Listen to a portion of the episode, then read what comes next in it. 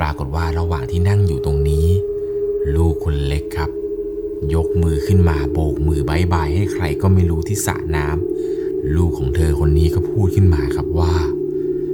พี่เขาทำไมเล่นน้ำคนเดียวได้เก่งจัง ดูสิดูสิพี่เขามุดน้ำได้นานด้วยอะดูดิดูดิ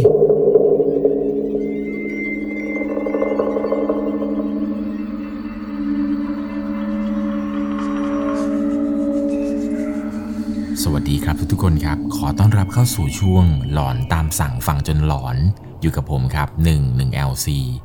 ในช่วงของหลอนตามสั่งฟังจนหลอนนี้ครับ จะเป็นการเล่าเรื่องราวสยองขวัญ แบบที่ทุกคนนั้นไม่ต้องกระโดดข้ามเรื่องฟังเรื่องนู้นทีเรื่องนี้ทีแล้วครับ เพราะว่าผมนั้นจะรวบรวมเรื่องสยองขวัญที่เกิดขึ้นกับผู้ฟังทางบ้าน ที่ได้ส่งเข้ามาในแฟนเพจ Facebook 1 LC มารวบรวมให้ทุกคนได้รับฟังกันแบบยาวๆ เอาไว้ฟังตอนขับรถ เอาไว้ฟังตอนนั่งทำงานกัน โดยเรื่องแรกที่ผมจะเล่าให้ฟังนี้ครับ เป็นประสบการณ์สยองขวัญของคุณทิพย์ คุณทิพย์ได้เล่าให้ฟังครับว่า ประสบการณ์ครั้งนี้เนี่ยเพิ่งเจอมาแบบสดๆร้อนๆเลย เมื่อช่วงวันเสาร์อาทิตย์ที่ผ่านมา เธอกับลูกเนี่ยไปพักกันที่โรงแรมแห่งหนึ่งในจังหวัดจุดๆๆที่ใกล้ ๆ กับจังหวัดระยอง ต้องบอกเลยครับว่าเหตุการณ์ครั้งนี้เนี่ยเธอบอกว่าเธอสงสารลูกเอามาก ๆเลย ในช่วงนั้นเนี่ยเธอก็เพิ่งจะเลิกกับแฟน ลูกก็เศร้ามากๆ เลยอยากจะพาไปเที่ยวเปิดหูเปิดตาดู ไปเที่ยวทะเลครับ เลยเรียกที่จังหวัดจังหวัดนี้ เพราะว่าเดินทางบ่อย ชินเส้นทาง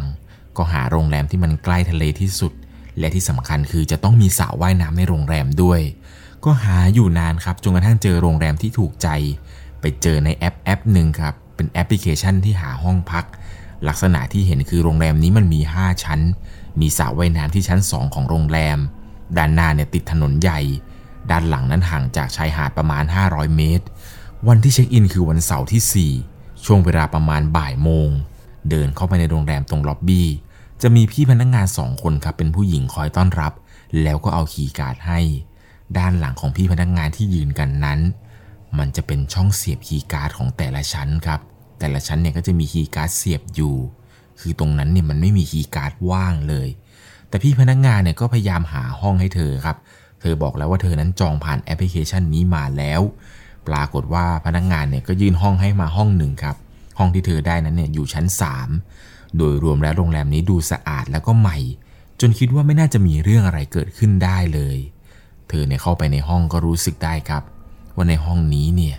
มันสะอาดแล้วก็น่าอยู่มากๆ เธอก็พยายามเดินสำรวจห้องตัวเองไปครับ พบว่าหลังหลังห้องเนี่ยมันจะเป็นระเบียง แล้วก็มีกระจกใสทั้งบาน มองเห็นทะเลแล้วก็สระว่ายน้ำที่อยู่ตรงชั้นสองพอดี เห็นเด็กๆว่ายน้ำกันอย่างสนุกสนานเต็มที่เลย หลังจากนั้นเนี่ยเธอก็เลยพาลูกครับ เปลี่ยนชุด เปลี่ยนเป็นชุดว่ายน้ำเพื่อที่จะพาลูกนั้นลงไปเล่นน้ำที่ชั้นสองตอนพาลูกเนี่ยเดินลงบันไดมาที่สระว่ายน้ำ สังเกตเห็นครับว่าลูกสาวคนเล็กเนี่ยตกใจอะไรบางอย่าง เพราะลูกสาวคนเล็กคนนี้ครับ เธอเนี่ยมองขึ้นไปตรงบันไดชั้นบน แล้วเหมือนกับว่าจะหัวเราะครับ ลูกสาวคนโตเนี่ยก็เลยถามว่า ลูกน้ำหัวเราะกับใครอะแต่น้องคนเล็กนี้ครับ ไม่ตอบ น้องคนเล็กเนี่ยอายุประมาณ5ขวบเท่านั้นเอง ส่วนพี่คนโตนั้น อายุประมาณ7ขวบครับ เธอเองก็ไม่ได้สนใจอะไรก็คิดว่า เด็กคงจะเห็นนู่นเห็นนี่แล้วก็หัวเราะไปเรื่อย หลังจากนั้นเนี่ยก็พาลูกๆครับ เล่นน้ำกันไปประมาณ5โมงเย็นกว่าๆเลยว่าจะออกไปหาอะไรกินนอกโรงแรมกันสักหน่อยกะว่าเดี๋ยวกินเสร็จเนี่ยจะกลับมานอนให้เต็มอิ่มเลย ก็พาลูกๆครับออกไปหาอะไรกิน กว่าจะกลับมาถึงโรงแรมเนี่ยก็ปาไปสามทุ่มกว่าๆแล้ว อาบน้ำอาบท่าเตรียมจะเข้านอนกันโดยความที่ว่าก่อนจะนอน ก็พาลูกๆครับไปนั่งเล่นตรงระเบียง เพราะว่าตรงนั้นเนี่ยอากาศดี และอีกอย่างหนึ่งคือ ตรงนั้นเนี่ยมันเห็นวิวทะเลในตอนกลางคืนแบบชัดมากๆ ถึงแม้จะมองไม่เห็นอะไรก็ตามแต่อย่างน้อยเนี่ยก็ได้ดูไฟจากเรือหาปลา ได้ดูไฟจากเรือที่เขาออกไปไดหมึกกัน ปรากฏว่าระหว่างที่นั่งอยู่ตรงนี้ ลูกคนเล็กครับ ยกมือขึ้นมาโบกมือบายบายให้ใครก็ไม่รู้ที่สระน้ำจนเธอเนี่ยคิดว่า ลูกนั้นน่าจะเห็นใคร หรือเห็นห้องอื่นเนี่ยทักทายหรือเปล่า แต่จู่ๆลูกของเธอคนนี้ก็พูดขึ้นมาครับว่า พี่เขาทำไมเล่นน้ำคนเดียวได้เก่งจัง ดึกแล้วด้วย พี่คนโตครับลูกคนโตของเธอเนี่ยอายุเจ็ดขวบก็พูดว่า ดูสิดูสิพี่เขามุดน้ำได้นานด้วยอะดูดิดูดิเธอก็เอะใจครับ ก็รีบเธอโงกหน้าลงไปดูตรงระเบียง ก็ไม่เห็นใครว่ายน้ำสักคน น้ำในสระเนี่ยมันดูนิ่งมากๆ เริ่มที่จะแปลกใจแล้วครับ ก็เลยบอกครับว่าเด็กๆ ไปเข้านอนเข้านอน หลังจากนั้นเธอพาลูกๆเข้านอนครับ ในจังหวะตอนที่เธอจะปิดประตูระเบียงนั้น เธอก็ได้ยินเสียงเด็กผู้ชายครับ อายุราวประมาณห้าขวบกว่าๆตะโกนขึ้นมาครับว่า สนุกดีนะ สนุกดีนะ แล้วก็ได้ยินเสียงกระโดดน้ำตุ่มตามตุ่มตาม หลังจากนั้นเธอก็เลยชะโงกหน้าไปดูอีกครั้งหนึ่งที่สระว่ายน้ำปรากฏว่าสระว่ายน้ำนั้น นิ่งสนิท น้ำไม่กระเพื่อมเลยสักนิด เอาแล้วไง เห็นว่าโรงแรมมันดูใหม่ แต่ไม่คิดว่าเรื่องแปลกๆจะมาเกิดขึ้นกับเธอได้ หลังจากนั้นครับ เธอเนี่ยเลยปิดประตู แล้วก็รีบบอกเด็กๆ ครับว่า คืนนี้อย่าทักอะไรนะลูกๆ แม่กลัว หลังจากนั้นครับก็พาเด็กๆเข้านอน ในระหว่างที่นอนนั้น เหมือนจะได้ยินเสียงครับ เป็นเสียงคนเดินชนประตูห้อง เป็นเสียงที่ไม่ใช่เป็นเสียงคนเคาะประตูนะครับ ลักษณะที่ได้ยินคือเหมือนกับคนนั้น เดินเอาหัวมาหม่งประตูครับ ดังปักปักปัก เธอก็เลยตัดสินใจตื่นขึ้นมาครับ แล้วก็หยิบมือถือขึ้นมาดูเวลา ตอนนี้เวลาตีสองห้าสิบสี่นาที มันยิ่งทำให้เธอนั้นกลัวเข้าไปใหญ่ เปิดมือถือขึ้นมาส่องดูลูกๆ ปรากฏว่าไม่เห็นลูกคนเล็กครับ ตอนนั้นเนี่ยตกใจมากๆ รีบตื่นเปิดไฟทั่วห้อง แล้วก็รีบเดินไปตรงประตูทางเข้าห้อง ภาพที่เธอเห็นคือลูกคนเล็กครับ นั่งหลับตา หน้าผากกับจมูกนี้แดงเลย ทักษณะที่เธอเห็นเนี่ยเธอคิดว่าลูกคนเล็กนี้ น่าจะเดินเอาหัวชนประตูอยู่นานพอสมควรเพราะไอเสียงที่เธอได้ยินเป็นเสียงโขกประตูดังปักปักปัก มันก็คือเสียงลูกของเธอครับ ที่เดินละเมอเอาหน้าไปโขกกับประตูนั้นพอไปถึงเนี่ยเธอก็ร้องไห้เลยครับ รีบเข้าไปกอดลูก พร้อมกับตะโกนด่าครับว่า มึงอย่ามายุ่งกับลูกกูนะ ไม่งั้นกูเอามึงตายอีกรอบแน่ ไอเด็กเปรตตอนนั้นเนี่ยเธอโมโหมากๆครับ ผีเนี่ยไม่ได้กลัวแล้ว กลัวอย่างเดียวคือ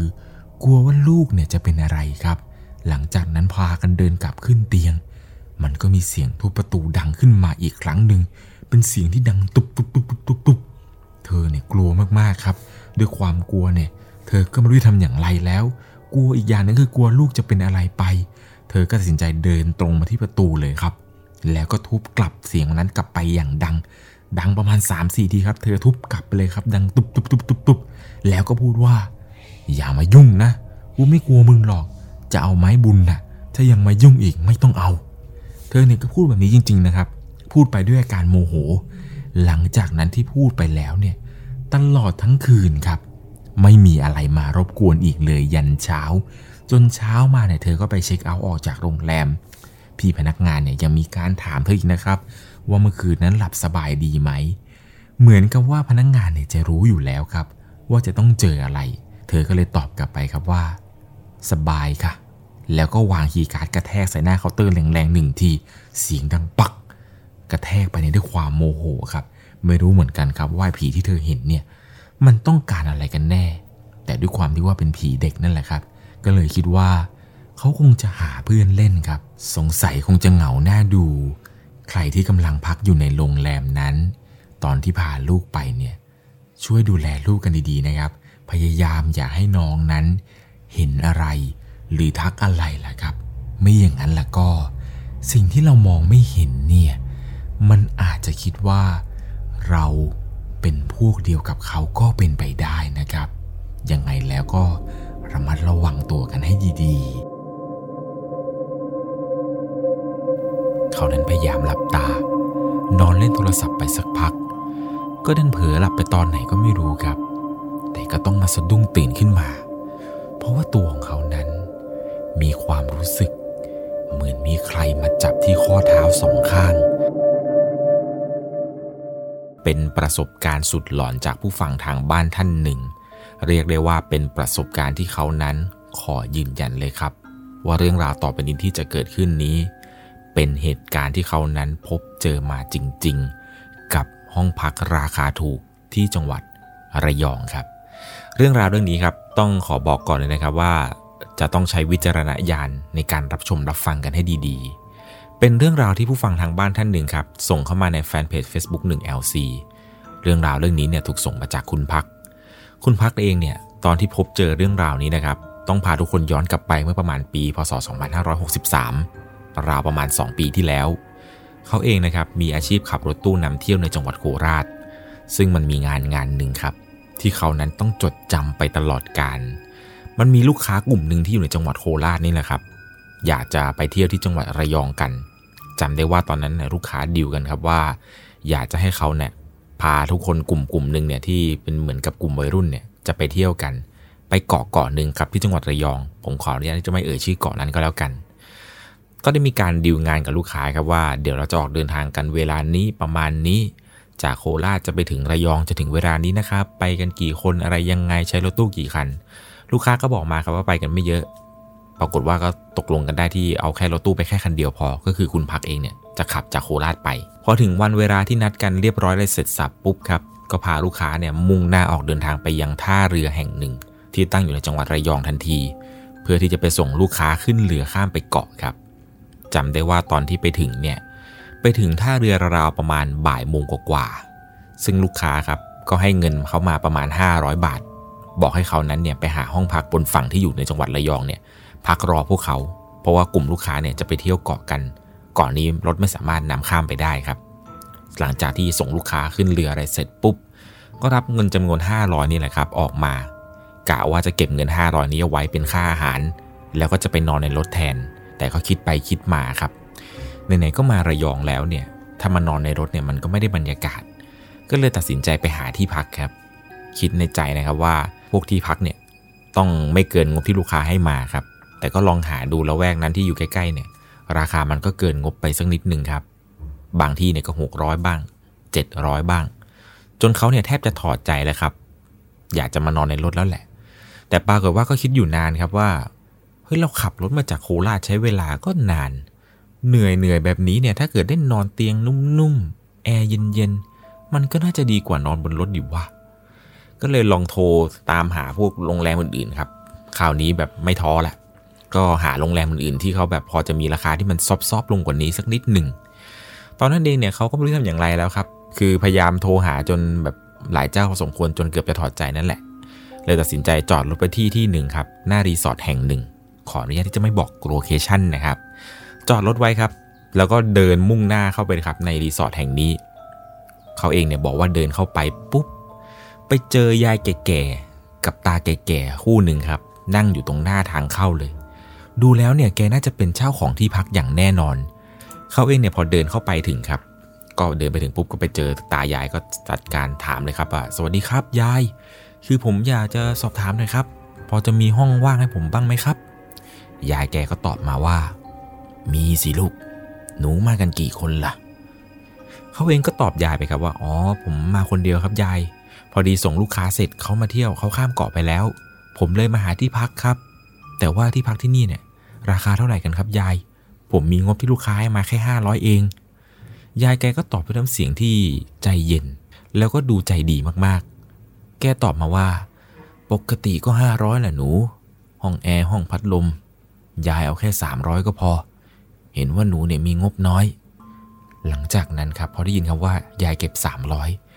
เขาก็ไม่รอช้าครับ สิ้นสุดบทสนทนานี้อย่างเร็ว ตอบไปทันทีเลยครับว่ายาย ผมเอา ถูกขนาดนี้แถมมีแอร์ด้วยเนี่ยทำไมใครจะไม่เอาล่ะครับ เขาคิดในใจครับว่าโอ้มีงบ 500 ห้องพัก 300 อีก 200 ยังเหลือเงินกินข้าวอีกต่างหาก หลังจากนั้นครับ คุยกับยายเสร็จสับปุ๊บปั๊บก็จ่ายเงินให้ยายทันทีเลยครับ 300 บาท ยายก็บอกว่าอ้าวอ้าวอ้าวเดี๋ยวให้ตาพาเข้าไปนะลูก เขาเองก็ตกลงครับว่าบอกโอเคครับยาย ให้ผมขับรถเข้าไปข้างในเลยไหมครับ ตาก็บอกว่า เออ ไม่ได้ไม่ได้ไม่ได้ไม่ได้ จอข้างนอกสะดวกกว่านะร้าน รถเองมันใหญ่ รถตู้เองเข้าไปมันลำบาก เก็บกระเป๋าแล้วเดินตามมา ด้วยความที่ว่าเขามาคนเดียวครับ กระเป๋าเนี่ยก็มีอยู่แค่ใบเดียวนั่นแหละครับ ไม่ได้เป็นกระเป๋าที่ใหญ่โตอะไรมากมาย ก็ตกลงทำตามที่ตาแกบอกครับ เพราะว่าทางเข้าไปในรีสอร์ทนี้เนี่ย รถเก่งมันเข้าได้ แต่รถอื่นๆที่เข้าไปเนี่ยมันต้องระวังมากๆครับ เพราะว่าทางมันค่อนข้างที่จะแคบ และมันก็จะพอดีกับรถพอสมควร หลังจากนั้นครับเขาก็เดินไปกลับไปที่รถ ซึ่งรถเนี่ยจอดไว้ตรงหน้ารีสอร์ทแล้วก็หยิบกระเป๋าสัมภาระอะไรของตัวเองที่เตรียมมาจากโคราชเนี่ยลงมาจากรถแล้วก็ล็อกรถอย่างดี เดินมาถึงปุ๊บก็มาเจอตาครับตาก็ยืนแกว่งกุญแจรอละบอกว่าหนูมามาเดี๋ยวตาไปส่ง ก็เดินตามตาเข้าไปในพื้นที่ของรีสอร์ทนั้นครับรู้สึกว่ามันก็ไม่ได้ค่อยไกลเท่าไหร่ เดินเข้าไปราวประมาณ 300 เมตรเห็นจะได้ แต่สำหรับตัวของเขาเนี่ยมันค่อนข้างที่จะลึกพอสมควร ห้องพักที่เขาอยู่นี้ครับ มันเป็นห้องพักหลังสุดท้าย แล้วก็ท้ายสุดของรีสอร์ทแห่งนี้เลย ข้างหน้าเนี่ยมันก็มีคนเช่าปกติเลยครับ เขาเองเนี่ยก็ค่อนข้างที่จะเอะใจนิดหนึ่งว่าข้างหน้าเนี่ยมันก็ยังพอมีห้องว่าง แต่ทำไมตัวของเขาเองถึงได้มาพักห้องท้ายสุด ซึ่งมันอยู่หลังรีสอร์ทเลย ในใจก็คิดครับว่าสงสัยข้างหน้าเนี่ย ราคามันน่าจะแพง ก็ไม่ได้คิดอะไรมากมายครับ ก็ไหนๆมันจะมืดจะค่ำแล้วเนี่ย ก็จะต้องเดินทางออกไปหาอะไรกินอีก ก็เอาที่นี่แหละครับ ไม่ได้ติดขัดอะไรหรอก หลังจากนั้นเนี่ยพอไปถึงที่ห้องพักนี้ปุ๊บครับ คุณตาเนี่ยแกก็พาเดินขึ้นไปบนห้องเลย ไอห้องพักที่เขาอยู่เนี่ยเป็นห้องชั้นเดียวครับ ยกพื้นนิดหนึ่งคล้ายๆเหมือนกับว่าเป็นบ้านล็อกดาวน์ตาเนี่ยแกก็เปิดประตูให้ครับ อันดับแรกที่เขาสังเกตก็คือกลิ่นในห้องเนี่ยมันเหมือนกับแอร์ที่ไม่ได้ล้างมานานครับ ห้องเนี่ยมันเหม็นอับ แล้วมันก็ดูชื้นๆข้างในเนี่ยมีทีวีเก่าๆ รุ่นที่ต่อกับเสาอากาศครับ มันเก่าแบบเก่ามากจริงๆ ซึ่งมันดูไม่ได้ด้วยครับ และนอกจากนี้ในห้องเนี่ยก็ยังมีตู้เสื้อผ้า ตู้เสื้อผ้าตัวนี้นี่แหละครับ พระเอกของเรื่องนี้เลย ห้องนุงห้องน้ำอะไรเนี่ยก็ดูโทรมมากๆ มีโต๊ะเครื่องแป้ง เก้าอี้อีกหนึ่งตัว เขาเองเนี่ยพอได้เห็นสภาพนี้ครับ ก็เลยบอกตาครับว่าตาตาตาส่งผมแค่นี้ก็พอครับตาไม่เป็นไร ขอบคุณครับ ขอบคุณมากเลย ยังไงผมฝากดูแลรถผมด้วยนะครับ ผมจอดอยู่ตรงหน้ารีสอร์ท ตาก็หันหลังกลับมาตอบครับว่า ไอ้หนู ดึกดึกอะอย่าออกมานั่งข้างนอกนะ เขาเองเนี่ยถึงกับขนลุกเลยครับ ก็ถามตาครับว่าทำไมเหรอครับ ตาทำไมไม่ผมออกมานั่งข้างนอกครับ ตาก็บอกไปว่า ยุงมันเยอะนะเขาเองเนี่ยถึงกับหัวเราะไปทีหนึ่งเลยครับ หัวเราะเสียงดังลั่นเลยบอกโถตา ผมก็คิดว่าจะมีเรื่องอะไร หลังจากนั้นครับ ตาเนี่ยก็เดินหันหลังจากไป เขาเองนะก็เก็บเสื้อพงเสื้อผ้าเข้าที่ให้เรียบร้อย เปิดทีวีดูก็เปิดในได้ ไปลองเปิดเครื่องทำน้ำอุ่นดูครับ มันก็เก่าซะเหลือเกินก็ไม่กล้าใช้ กลัวไฟมันจะช็อตจำได้ว่าตอนนั้นเนี่ยเวลาเกือบๆจะหกโมงเย็นเห็นจะได้ เขาเองก็ตัดสินใจรีบเก็บข้าวเก็บของอาบน้องอาบน้ำอะไรให้มันรีบเสร็จสับในระหว่างที่กำลังอาบน้ำอยู่นี้ ความรู้สึกเนี่ยมันก็แปลกๆครับ ในระหว่างที่กำลังถูสบู่สระผมอยู่ เขารู้สึกเหมือนกับว่ามีใครกำลังจ้องมองเขาอยู่ใกล้ๆ เหมือนกับว่ามันมีใครเนี่ยมาหายใจรดต้นคอเขา ความรู้สึกเนี่ยเหมือนกับอยู่ในห้องนี้ แต่ไม่ได้อยู่คนเดียวครับ เขาเองเนี่ยขนลุกมากๆ ทั้งทั้งที่เป็นคนไม่ค่อยเชื่อเรื่องอะไรแบบนี้เลย ตอนนั้นเนี่ยพอหลังจากอาบน้ำเสร็จ ก็นุ่งผ้าเช็ดตัวเปลี่ยนเสื้อผ้าอะไร ก็เดินสำรวจห้องเลยครับ เดินดูไอ้ตรงโต๊ะเครื่องแป้ง ลองเปิดลิ้นชักดู ข้างในก็ไม่มีอะไรครับ นอกจากหยักใยแล้วก็ฝุ่นผง แล้วก็ลองเปิดตู้เสื้อผ้าที่เป็นพระเอกของเรื่องนี้เปิดดู พอเปิดตู้นี้ครับ ก็เห็นครับว่ามันมีราวแขวนเสื้อ แต่เหมือนกับว่าไอ้ราวที่เขาเอาไว้แขวนไม้แขวนเสื้อนี้เนี่ย มันมีรอยหักอยู่ครับ แล้วก็ตรงพื้นเนี่ยมันก็เหมือนกับมีคราบอะไรก็ไม่รู้ เลอะเลอะเหมือนกับรอยนี้เนี่ยน่าจะมีการเช็ดออก เขาเองก็ไม่ได้สนใจอะไรหรอกครับ หลังจากนั้นเนี่ยก็เริ่มหิวข้าว ก็เลยล็อกห้องแล้วก็เปิดแอร์ทิ้งเอาไว้ครับ เดินออกมาจากห้องพักนั้นเพื่อที่จะไปหาซื้อข้าวกินกะว่าถ้าเกิดกลับมาเนี่ยแอร์จะได้เย็นฉ่ำๆเลยครับ เลยเปิดทิ้งเอาไว้ ก็เดินออกจากห้องพัก แล้วก็มุ่งหน้าไปที่หน้ารีสอร์ททันที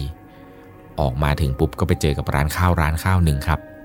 ไปเจอกับป้าป้าคนหนึ่งที่เป็นคนขายยืนกำลังกำลังยืนผัดข้าวอยู่เลย ป้าเนี่ยก็ถามเขาว่าหนูเองจะเอาอะไรล่ะ เขาเองก็สั่งครับว่าป้า ผมเอากะเพราไข่ดาว เอาเผ็ดๆเลยนะครับ หลังจากนั้นเนี่ยป้าก็เริ่มลงมือผัดกับข้าวไปครับ ป้าแกก็ถามชวนถามครับว่าไอ้หนู เอ็งมาเที่ยวคนเดียวเหรอลูก เขาเองก็ตอบไปว่าครับป้า ป้าก็ถามครับว่า แล้วเองพักที่ไหนล่ะ เขาเองก็ตอบกับป้าไปครับว่า อ๋อเนี่ยครับป้าห้องพักตรงเนี้ยครับใกล้ๆกับร้านป้านี่เอง ป้าแกก็ยิ้มยิ้มแต่ก็ไม่ได้พูดอะไรครับ หลังจากนั้นเนี่ยป้าก็ผัดข้าวจนเสร็จจนเอาข้าวกะเพราที่เขาสั่งเนี่ยมาเสิร์ฟในระหว่างที่เขากินไปนั้น ป้าเนี่ยก็ดูแบบทำหน้าแบบดูมีแบบมีอะไรสักอย่างเหมือนกับชวนจะให้สงสัยเป็นอย่างมาก พอกินข้าวอะไรเสร็จครับ เขาเองก็ไม่ได้ถามป้าอะไรครับ นอกจากว่า ป้าข้าวกะเพรานี้กี่บาท ซึ่งเป็นคำถามสุดท้ายที่เขานั้นได้คุยกับป้าคนนี้จริง ๆ หลังจากนั้นแกก็เดินกลับไปที่ห้องพักเหมือนเดิมเลยครับ บรรยากาศห้องพักที่นี่เนี่ยมันใกล้ทะเล ทางเข้าเนี่ยเป็นต้นสนเป็นป่าเลยก็ว่าได้เขานั้นเดินเข้าไปเนี่ยก็มีความรู้สึกวังเวงนิดๆ กว่าจะกินข้าวเสร็จเนี่ยเวลาก็ประมาณหนึ่งทุ่มแล้วพอเปิดประตูเข้าไปครับกลิ่นเหม็นอับกลิ่นชื้นกลิ่นเดิมนี้มันก็เตะจมูกเข้ามาเลย ไอ้กลิ่นอับๆปนกับเหม็นสาบนิดๆเนี่ย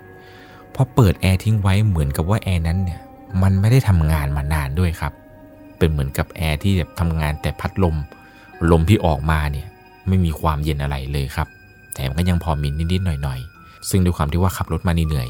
บวกกับว่ากินข้าวอิ่มๆนี่ก็เลยกะว่าจะนอนพักผ่อนสายตาสักหน่อย ตอนนั้นเองเนี่ยก็ล้มตัวลงบนที่นอนทันที ความรู้สึกตอนที่นอนอยู่นี้ มันเป็นความรู้สึกที่เหมือนไม่ได้นอนอยู่ในห้องนี้คนเดียวเลยครับ เขานั้นพยายามหลับตา นอนเล่นโทรศัพท์ไปสักพัก ก็ดันเผลอหลับไปตอนไหนก็ไม่รู้ครับ แต่ก็ต้องมาสะดุ้งตื่นขึ้นมา เพราะว่าตัวของเขานั้น มีความรู้สึก เหมือนมีใครมาจับที่ข้อเท้าสองข้างทำให้เขานั้นสะดุ้งขึ้นมาครับ ขาเนี่ยขยับไม่ได้ ก็เหลือไปที่ปลายเท้าของตัวเอง มองดูครับ ว่าที่ปลายเท้าของเขานั้น มันมีร่างของผู้ชายคนหนึ่ง ตัวเนี่ยใหญ่ ชายคนนี้เนี่ยผิวคล้ำ ยืนจับขาเขาอยู่ เขานั้นดิ้นสุดขีด แต่ดิ้นอย่างไรก็ดิ้นไม่ได้ครับ ขยับตัวไม่ได้เลย นาทีนั้นเนี่ยรู้ทันทีเลยว่า โดนเขาให้แล้ว เขานั้นเนี่ยหลับตาครับ แล้วก็ตั้งสติท่องครับนโมตัสสะนโมตัสสะท่องโมตัสสะท่องไปเรื่อยๆเรื่อยๆเรื่อยๆครับจนมีความรู้สึกว่าตัวเองนั้น เริ่มที่จะขยับตัวได้นิดหนึ่งเขานั้นเนี่ยรีบกระชากขาตัวเองขึ้นมา แล้วก็กอดเข่าเอาไว้ด้วยสภาพที่แบบคุมโป่งอยู่ ด้วยความที่ว่าวันนั้นเนี่ยนอนปิดไฟด้วย หลังจากนั้นพอได้สติอะไรทุกอย่างกลับมาครับ เขาเองเนี่ยก็สวดบทคาถาชินบัญชรอะไรเป็นชุดใหญ่ จนเหมือนกับว่าสถานการณ์เนี่ยเริ่มดูจะปกติแล้ว แต่เวลาที่เขาตื่นมาตอนนี้เนี่ย มันเป็นเวลาเที่ยงคืนแล้วครับ ด้วยความอ่อนเพลียอะไรต่างๆ เขาด้วย ก็ตัดสินใจครับ ล้มตัวลงนอนอีกครั้งหนึ่ง แต่ครั้งนี้เนี่ยยกมือมาขึ้นพนมครับ แล้วบอกว่าเจ้าที่เจ้าทาง ช่วยคุ้มครองลูกด้วยเถิด ลูกตั้งใจแค่จะมานอนจริงๆ ไม่ได้ต้องการจะมาลบหลู่อะไรทั้งสิ้น หลังจากนั้นครับ ก็ล้มตัวลงนอนอีกครั้ง แล้วก็หลับไป แต่ในระหว่างที่หลับไปนี้ครับ เขาเนี่ยไม่ได้โดนผีอำแต่ถ้าว่า ไอ้ตู้เสื้อผ้าที่อยู่ข้างๆเขาที่มันตั้งอยู่ข้างเตียงนี้ครับ มันมีเสียงดังออกมา เสียงเนี่ยเหมือนกับมีตัวอะไรนั้น อยู่ในตู้เสื้อผ้านี้เลยครับ มันเป็นเสียงที่ดังแบบกุกกักกุกกักกุกกัเหมือนมีใครพยายามที่กำลังจะผลักตู้ออกมา ตอนนั้นเองที่เขาได้ยินเสียงนี้เนี่ยมันเป็นเสียงที่แบบว่าทำเอาเขาเนี่ยสะดุ้งตื่นหนึ่งครั้งเลยครับ แต่พอตื่นขึ้นมาไอเสียงนั้นเนี่ยมันก็เงียบไป ก็หลับไปสักพักหนึ่งครับ หลับไปได้สักแป๊บเดียว เสียงนี้มันก็ดังขึ้นใหม่ครับ เป็นเสียงที่ดังตึงตึงตึงตึงตึงตึงตึงเหมือนมีใครกำลังจะเปิดประตูตู้เสื้อผ้านี้ออกมาให้ได้จริง ๆ อนนั้นเองครับหลังจากที่ยินเสียงนี้เนี่ยเขาก็ตื่นขึ้นมาเลยครับพอตื่นขึ้นมาคราวนี้ครับเขาเนี่ยมองไปรอบห้อง ทุกอย่างเนี่ยดูปกติมากๆ เลยตัดสินใจล้มตัวลงนอนอีกครั้ง แต่รอบนี้ไม่หลับตาครับ รอดูว่าเสียงที่ได้ยินจากตู้เสื้อผ้าเนี่ยมันจะดังอีกไหม ปรากฏว่า ครั้งนี้มันก็ดังอีกเช่นเคยครับ แต่เสียงที่ได้ยินมันไม่ใช่เสียงดังกุกกักกุกกักแล้ว มันกลายเป็นเสียงที่เหมือนกับว่า มีใครบางคน ใช้เล็บนะครับ ขูดในตู้ครับ เป็นเสียงเล็บขูดดังคืดเป็นเสียงที่ดังมาจากในตู้เสื้อผ้านั้นครับ เขาก็ตะโกนไปว่าเฮ้ยเสียงรวยอะไรวะลำคาญเว้ยกูจะหลับจะนอน ตอนนั้นคือพีคสุดเลยครับ คือถ้าไม่พีคขนาดนี้เขาไม่พูดแบบนี้ออกมาแน่นอน หลังจากที่เขาด่าไปครับ ทุกอย่างมันเงียบสนิท แต่ไอเสียงที่เงียบไปเนี่ยก็เงียบไปได้ไม่นานครับ เวลาไล่เรียกกันก็พอกับไอเสียงตู้สั่นอะไรประมาณนั้นเลย สักพักหนึ่งครับ นอนอยู่ดีๆ คราวนี้ครับ ประตูตู้ เปิดเองออกมาเลยครับ เขาเองเนี่ยก็หันไปมองตอนที่ประตูตู้นี้เปิดขึ้นมาพอดี ในตู้มันมีผู้หญิงคนหนึ่งครับ นั่งอยู่ สภาพที่เห็นคือตอนนั้นมีผู้หญิงคนหนึ่งแบบ เชือกผูกแล้วก็แบบคอห้อยลงมาแขนนี่ก็แบบห้อยตรงเตงเหมือนกับอารมณ์เหมือนกับว่านั่งคุกเข่าอยู่ เชือกที่รัดคอเธอนี่ตึงมากครับ อารมณ์ตอนนั้นเนี่ยเขาบอกทำอะไรไม่ถูกจริง ๆ ขนเนี่ยลุกไปทั้งตัวกว่าจะตั้งสติได้จริงๆเนี่ยใช้เวลาพอสักพักหนึ่งใหญ่ๆเลย เวลานั้นเนี่ยไม่นอนต่อแล้วครับ ตัดสินใจลุกไปเปิดไฟแล้วก็หยิบกุญแจรถวิ่งออกจากไปนอกห้องทันที แต่ตอนที่ออกงานนี้ครับ เขายังพอมีสติอยู่ครับ ไม่ได้ร้องเสียงดังโวกเวกโวยวายแบบเอ้ยกลัวผีกลัวผีอะไรไม่มีนะครับ คือหยิบกุญแจรถแล้วก็วิ่งออกมา สิ่งหนึ่งครับที่เขานั้นลืมไว้ตอนที่วิ่งออกมาจากห้องนี้ก็คือเขาลืมกระเป๋าเสื้อผ้าครับ ออกมาตอนนั้นตกใจคว้าได้แค่กุญแจรถวิ่งออกมาครับ แล้วก็มีเสียงกรี๊ดที่ดังออกจากห้องนั้นเนี่ยตามหลังเข้ามาเป็นเสียงผู้หญิงกรี๊ดแบบอ้ายเขานั้นเนี่ยยิ่งขนลุกไปใหญ่เลยครับ วิ่งมาตอนรวบรวมสติ เปิดเข้าไปในรถตัวเองครับที่จอดอยู่ตรงหน้ารีสอร์ท แล้วก็สวดมนต์ครับนั่งตอนนั้นเนี่ยนั่งในรถยันสว่างเลยครับ พอเช้าขึ้นมาครับเขาเองเนี่ยก็ลงจากรถครับ แล้วก็เดินไปหาตากับยายที่นั่งอยู่ตรงหน้าทางเข้า ไปเจอตากับยายนั่งอยู่พอดีเลยครับ แกเนี่ยก็ถามเขาว่าเอาไอ้หนูเมื่อคืนเป็นไง หลับสบายไหมลูกเขาเองก็ยิ้มให้แบบยิ้มเจือนๆครับ ตอบไปด้วยน้ำเสียงที่ไม่ค่อยเต็มใจตอบเท่าไหร่ ก็ตอบไปว่าสบายครับ หลับสบายเลย สบายสุดๆเลยครับตา ซึ่งเขาเองก็ไม่ได้เล่าเรื่องราวที่เจอเมื่อคืนนี้ให้กับตากับยายฟังเลยนะครับ หลังจากนั้นเนี่ยก็เลยบอกตาครับว่าตาครับ ผมขอคืนห้องหน่อย ผมจะเช็คเอาท์แล้วลูกค้าผมโทรตาม หลังจากนั้นครับตาก็บอกว่าได้หนู เดี๋ยวตามมานะ ตาไปเช็คห้องให้ เขาก็เลยถือโอกาสนี้ครับ เดินกลับไปที่ไอห้องที่เขาเพิ่งจะออกมาเมื่อคืนเนี่ยกลับไปกับตาด้วยเลยครับ เพื่อที่จะไปเอากระเป๋าเสื้อผ้าของเขาที่ลืมไว้ในห้อง เพราะว่าถ้าเกิดให้เดินกลับไปเอาคนเดียวเนี่ย คุณพักไม่กลับไปอย่างแน่นอนครับ เขาเลยถือโอกาสนี้ครับว่าที่ตาจะไปตรวจห้องเนี่ย ก็เลยเดินไปกับตาด้วยเลย ไปเอากระเป๋าอะไรเสร็จ ก็บอกลาตากับยายเลยครับ บอกว่าตาครับยายครับ ผมลาแล้วครับ สวัสดีครับ หลังจากออกมาจากรีสอร์ทปุ๊บครับ ก็กระเป๋าเสื้อผ้าเนี่ยโยนไว้บนรถ แล้วก็ล็อกรถเอาไว้ เดินข้ามมากินข้าวที่ร้านป้าร้านเดิมที่เพิ่งจะกินเมื่อตอนเย็นเมื่อวานนั้น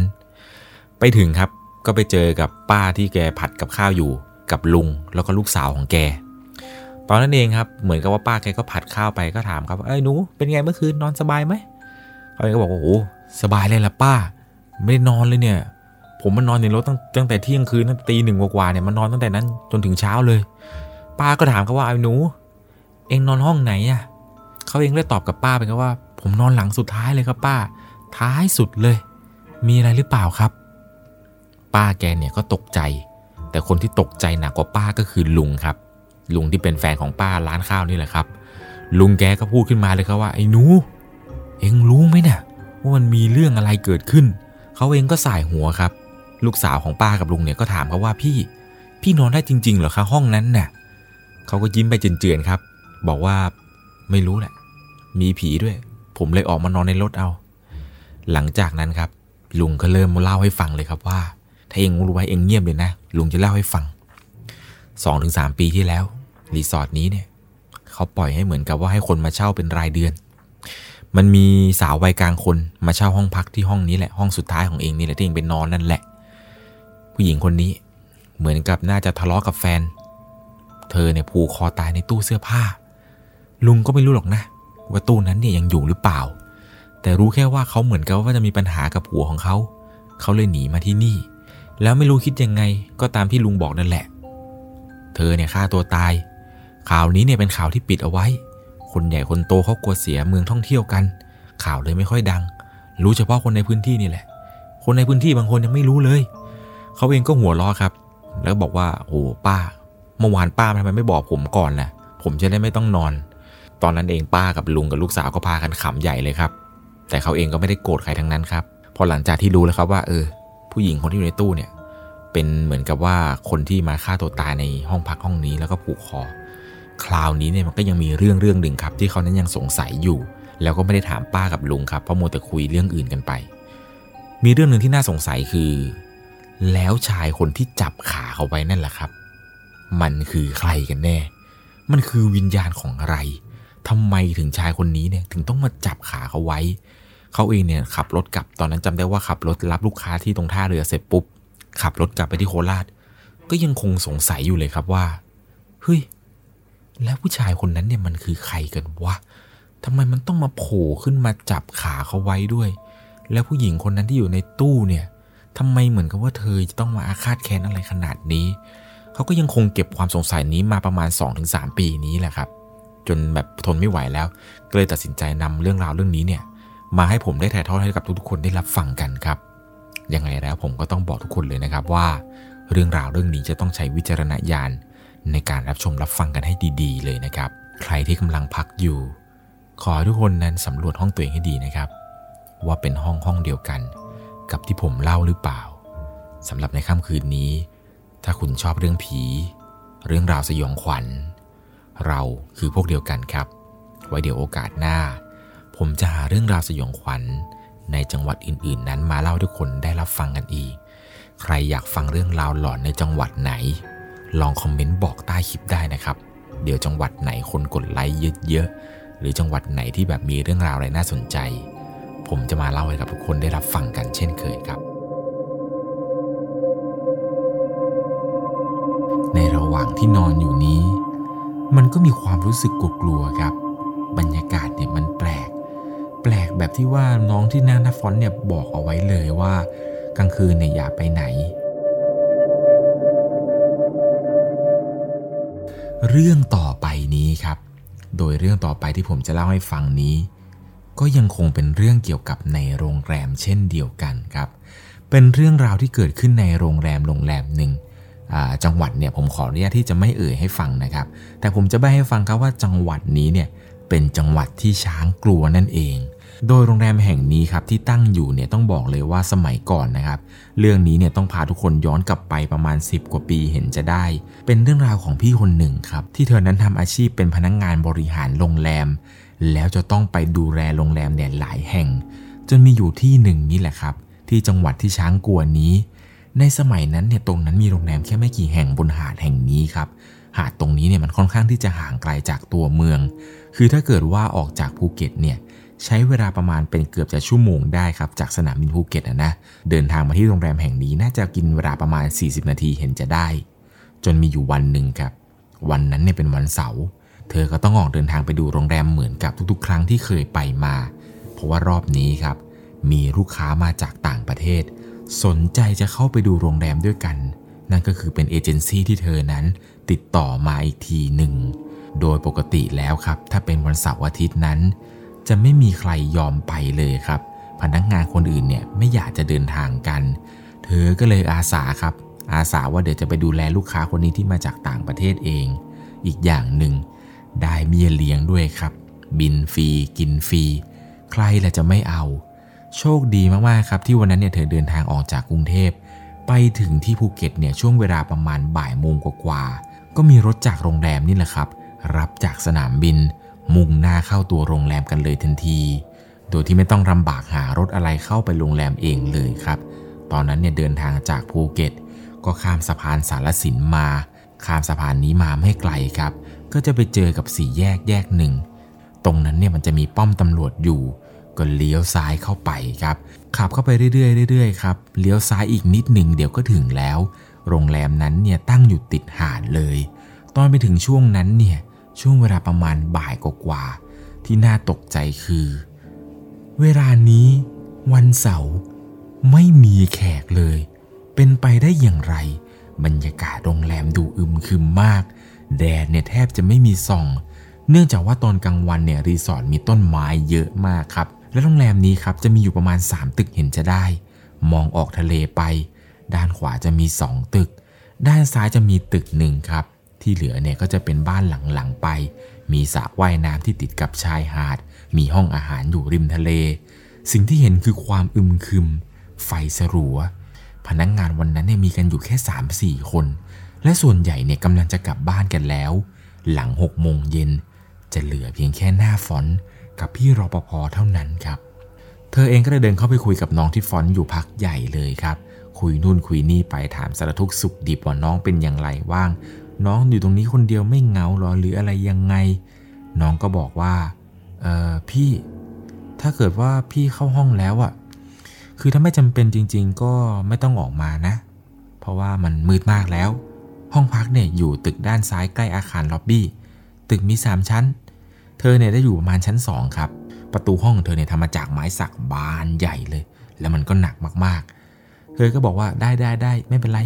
ถ้าเข้าห้องแล้วพี่คงไม่ออกมาแล้วแหละ พี่ไม่รู้จะออกไปไหนแหละจำได้ดีเลยครับว่าวันนั้นเนี่ยกินข้าวอะไรเสร็จปุ๊บ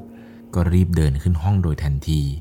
บรรยากาศตอนนั้นเนี่ยก็มืดสนิทครับ กว่าจะเดินเข้าไปถึงตรงห้องเนี่ยเรียกได้ว่าต้องหันซ้ายหันขวาดูตลอดเลย ไม่ได้หวังว่าจะเจอผีหรอกนะครับ แต่กลัวว่าจะมีอะไรเนี่ยโผล่มาให้เธอนั้นตกใจ เธอเนี่ยก็เดินเข้าไปในห้องครับ แล้วก็เปิดประตูเข้าไปนอน คืนนั้นเนี่ยเธอได้นอนเตียงใหญ่ครับ สิ่งที่เธอไม่ชอบคือ เตียงที่เธอนอนเนี่ย ใต้เตียงมันโล่ง ตู้โต๊ะเฟอร์นิเจอร์ เป็นไม้สักทั้งหมดเลย มันดูแปลกมากๆครับ ด้วยความที่ว่าเธอเนี่ย ไม่ค่อยชอบเฟอร์นิเจอร์ที่ทำมาจากไม้เอาซะเลย ก็พยายามคิดในแง่ดีมาโดยตลอด เข้ามาในห้องเนี่ยก็อาบน้ำอาบท่า เปลี่ยนเสื้อผ้าครับ แล้วก็นั่งดูทีวีไป จนเวลาประมาณ3ามทุ่มกว่าๆก่อนนอนเนี่ยก็สวดมนต์ ซึ่งเป็นปกติอยู่แล้วครับ ทุกๆ ครั้งที่เวลาไปนอนโรงแรมเนี่ยก็จะต้องสวดมนต์ก่อนนอนอยู่แล้ว พอสวดมนต์เสร็จเนี่ยก็จะมีการบอกเจ้าที่เจ้าทาง ว่าเธอนั้นเป็นใครมาทำอะไร แล้วก็มีการแผ่เมตตากว่าจะเสร็จเนี่ยก็กินเวลาไปเกือบจะชั่วโมงเห็นจะได้ ก็นานพอสมควรครับ พอเริ่มสวดตั้งแต่สามทุ่มกว่าจะไปจบอีกทีก็สี่ทุ่มกว่าๆพอจบสวดเสร็จไรปุ๊บก็ปิดไฟนอน ห้องที่เธอนอนนั้น เปิดไว้แต่เหลือแต่ไฟตรงห้องน้ำครับ อย่างน้อยๆพอมีแสงลอดออกมาจากผ้าม่าน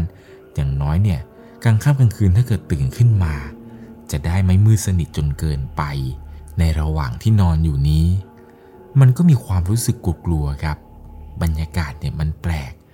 แปลกแบบที่ว่าน้องที่หน้าหน้าฟอนเนี่ยบอกเอาไว้เลยว่ากลางคืนเนี่ยอย่าไปไหน เธอก็เลยรู้ครับว่าอ๋อไอสิ่งที่น้องหน้าฟอนบอกว่าเอออย่าออกไปไหนเนี่ยคือ บรรยากาศกลางคืนเนี่ยมันน่ากลัวมันน่าวังเวงจริง ๆ ไม่บอกเนี่ยเธอก็ไม่ออกหรอกครับ มืดขนาดนี้ด้วยความที่เธอนั้นค่อนข้างที่จะเพียครับ ไหนจะนั่งเครื่องมาไหนจะนั่งรถต่อมาอีก ก็หลับไปได้สักพักหนึ่ง ก็ต้องตกใจตื่นครับ เพราะว่าได้ยินเสียงเหมือนกับอะไรสักอย่าง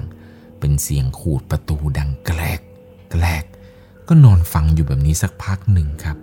ทีแรกคิดว่าเป็นแมว ก็เลยทำเสียงไปว่า แต่เหมือนกับว่าไอ้เสียงดังแกลกแกลกนี้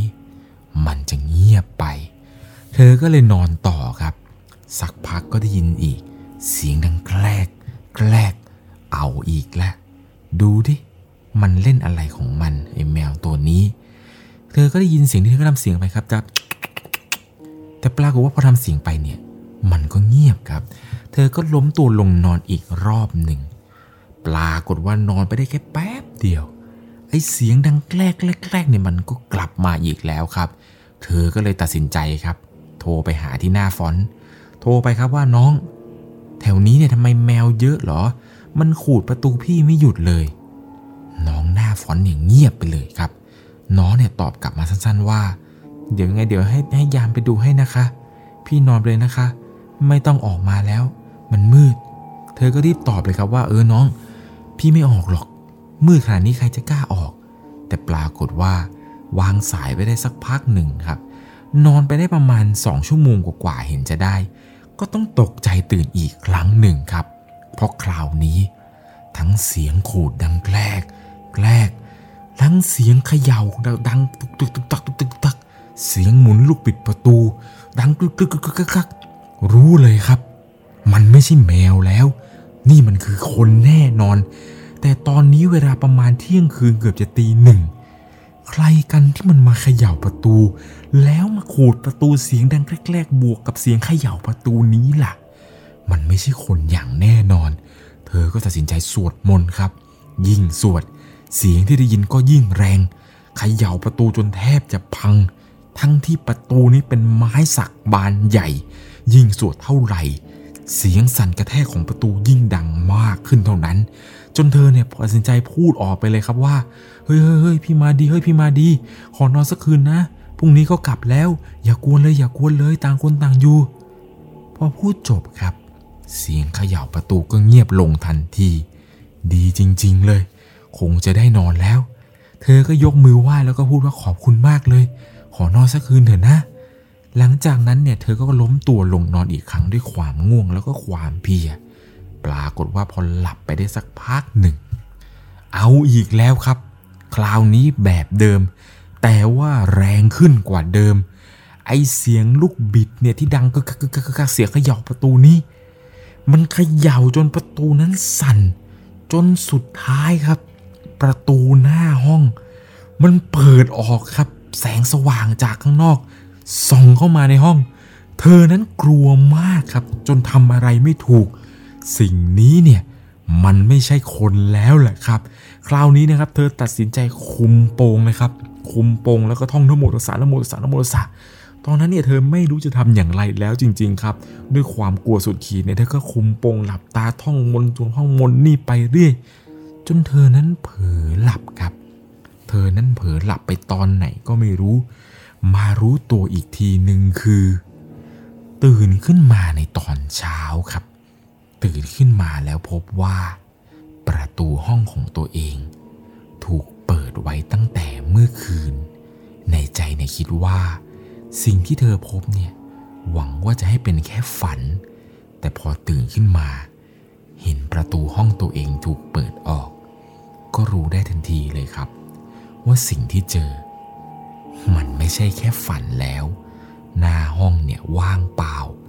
ไม่มีแมวซากตัว หลังจากนั้นครับก็รีบเก็บข้าวเก็บของออกไปตอนเช้าครับ ออกไปตั้งแต่เช้าเลย รีบเดินไปที่หน้าฟอนต์แล้วก็บอกน้องครับว่า น้อง พี่จะเช็คเอาท์แหละ พี่อยู่ไม่ได้จริง ๆ ว่ะ น้องเนี่ยก็บอกว่าพี่รอแป๊บหนึ่งนะ เดี๋ยวผมขึ้นไปเช็คห้องให้ก่อน ในระหว่างที่เธอกำลังรอน้องหน้า front เนี่ยไปเช็คห้องอะไรนั้น เธอก็เดินครับ เดินเล่นรอบหาดไป เดินเลาะริมหาดไปดู หาดเนี่ยสวยมาก ตรงนั้นเนี่ยมันเป็นทางโค้งพอดี ริมหาดหน้าโรงแรมเนี่ยมันมีต้นไม้ใหญ่ มีศาลไม้เล็กๆ ด้วยความที่ว่ามันเป็นโค้งครับ ตรงนี้เนี่ยเวลามีศพคนตายลอยมา จะมาขึ้นตรงนี้อยู่บ่อยมากๆ จึงได้ชื่อว่าผีนั้นดุหนักมากครับ โรงแรมนี้เนี่ยที่ไม่มีลูกค้า เพราะว่าโดนกันบ่อย ปากต่อปากครับ จนลูกค้าบางรายเนี่ยอยู่ไม่ได้ต้องย้ายออกไป โรงแรมอื่นก็เจอครับโรงแรมอื่นก็เป็นกันบ่อย บ่อยครั้งมากครับที่แถวนี้เนี่ยจะมีศพคนตายนั้นลอยมา เจ้าของดั้งเดิมส่วนใหญ่แล้วตรงนี้เป็นชาวมุสลิม ก็เลยไม่ค่อยได้ทำบุญอะไรกันมากเท่าไหร่ วันนั้นหลังจากที่เธอเนี่ยเช็คเอาท์แล้วก็พาแขกชาวต่างชาติเนี่ยไปดูโรงแรมอะไรเสร็จปุ๊บ ก็รีบให้รถนั้นไปส่งที่สนามบินทันที ยอมนั่งหลับในรถครับ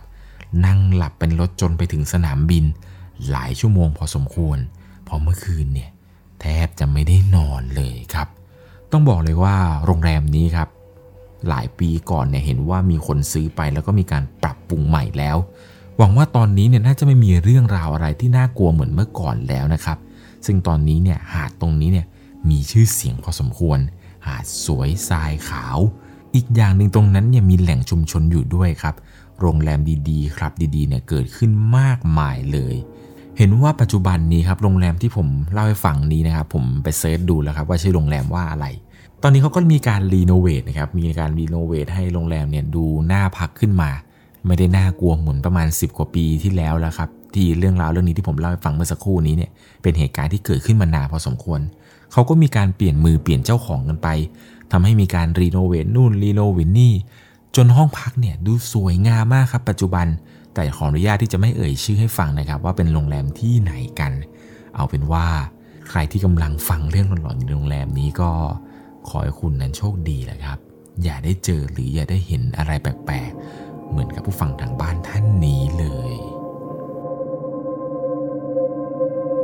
เขาเองเนี่ยได้ยินเสียงดังแก๊ก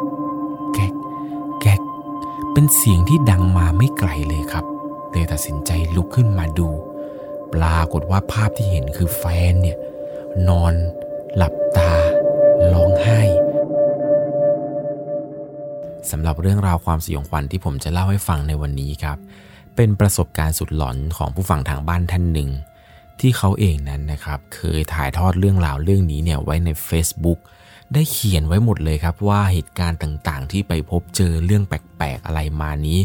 ไปพบเจอมาแบบไหนอะไรยังไง ซึ่งเป็นประสบการณ์สุดหลอนที่เขานั้น ไปเจอดีที่โรงแรมริมฝั่งแม่น้ำโขงครับ ต้องบอกก่อนนะครับว่าเหตุการณ์ที่เจอเนี่ยเป็นเรื่องราวที่เกิดขึ้นจริง ๆ นะครับ ซึ่งเขาได้เขียนไว้ละเอียดมากครับกับเหตุการณ์ที่เจอ แต่ปัจจุบันนี้ครับโพสต์ดังกล่าวนี้ถูกลบไปแล้วเดี๋ยวผมจะเล่าให้ฟังในช่วงท้ายคลิปนะครับว่าสาเหตุอะไรทำไมโพสต์นี้ถึงถูกลบไป เรื่องราวที่เกิดขึ้นนี้ครับ เป็นเรื่องราวที่เกิดขึ้น ที่เขาได้ไปพักในโรงแรมแห่งหนึ่ง ริมแม่น้ำโขง แล้วไปพบเจอกับเรื่องราวปริศนาที่เกิดขึ้นในโรงแรมแห่งนี้ จะเป็นอย่างไรนั้นก่อนจะเข้าไปรับชมรับฟัง ก่อนอื่นต้องบอกก่อนเลยนะครับ ว่าจะต้องใช้วิจารณญาณในการรับชมรับฟังกันให้ดีๆ เรื่องราวเรื่องนี้ครับ ถูกส่งมาจากผู้ฟังทางบ้านท่านหนึ่ง ถึงแม้ว่าเขานั้นจะลบโพสต์ไปแล้วก็ตาม แต่เขานั้นขอบอกผมครับว่า ขอให้ผมนั้นเนี่ยนำเรื่องราวที่เขาเจอนี้ มาถ่ายทอดให้กับผู้ฟังทางบ้านทุกๆคนนั้นได้รับฟังกันอีกรอบหนึ่งครับ เพราะเขาเชื่อว่ายังมีอีกหลายคนที่ไปพบเจอมาเช่นเดียวกัน เรื่องราวเรื่องนี้ครับถูกส่งมาจากคุณกี้นามสมมุติ เป็นเรื่องราวที่เขานั้นไปพบเจอมากับเพื่อนๆอีกหลายคนเลยครับ ต้องขอเท้าความก่อนเลยว่า คุณกี้ครับ ออกเดินทางจากอำเภอเลิงนกทาจังหวัดยโสธรเพื่อมุ่งหน้าไปพักผ่อนยังโรงแรมริมโขงแห่งนี้ ซึ่งสถานที่นี้ครับมันตั้งอยู่ที่จังหวัด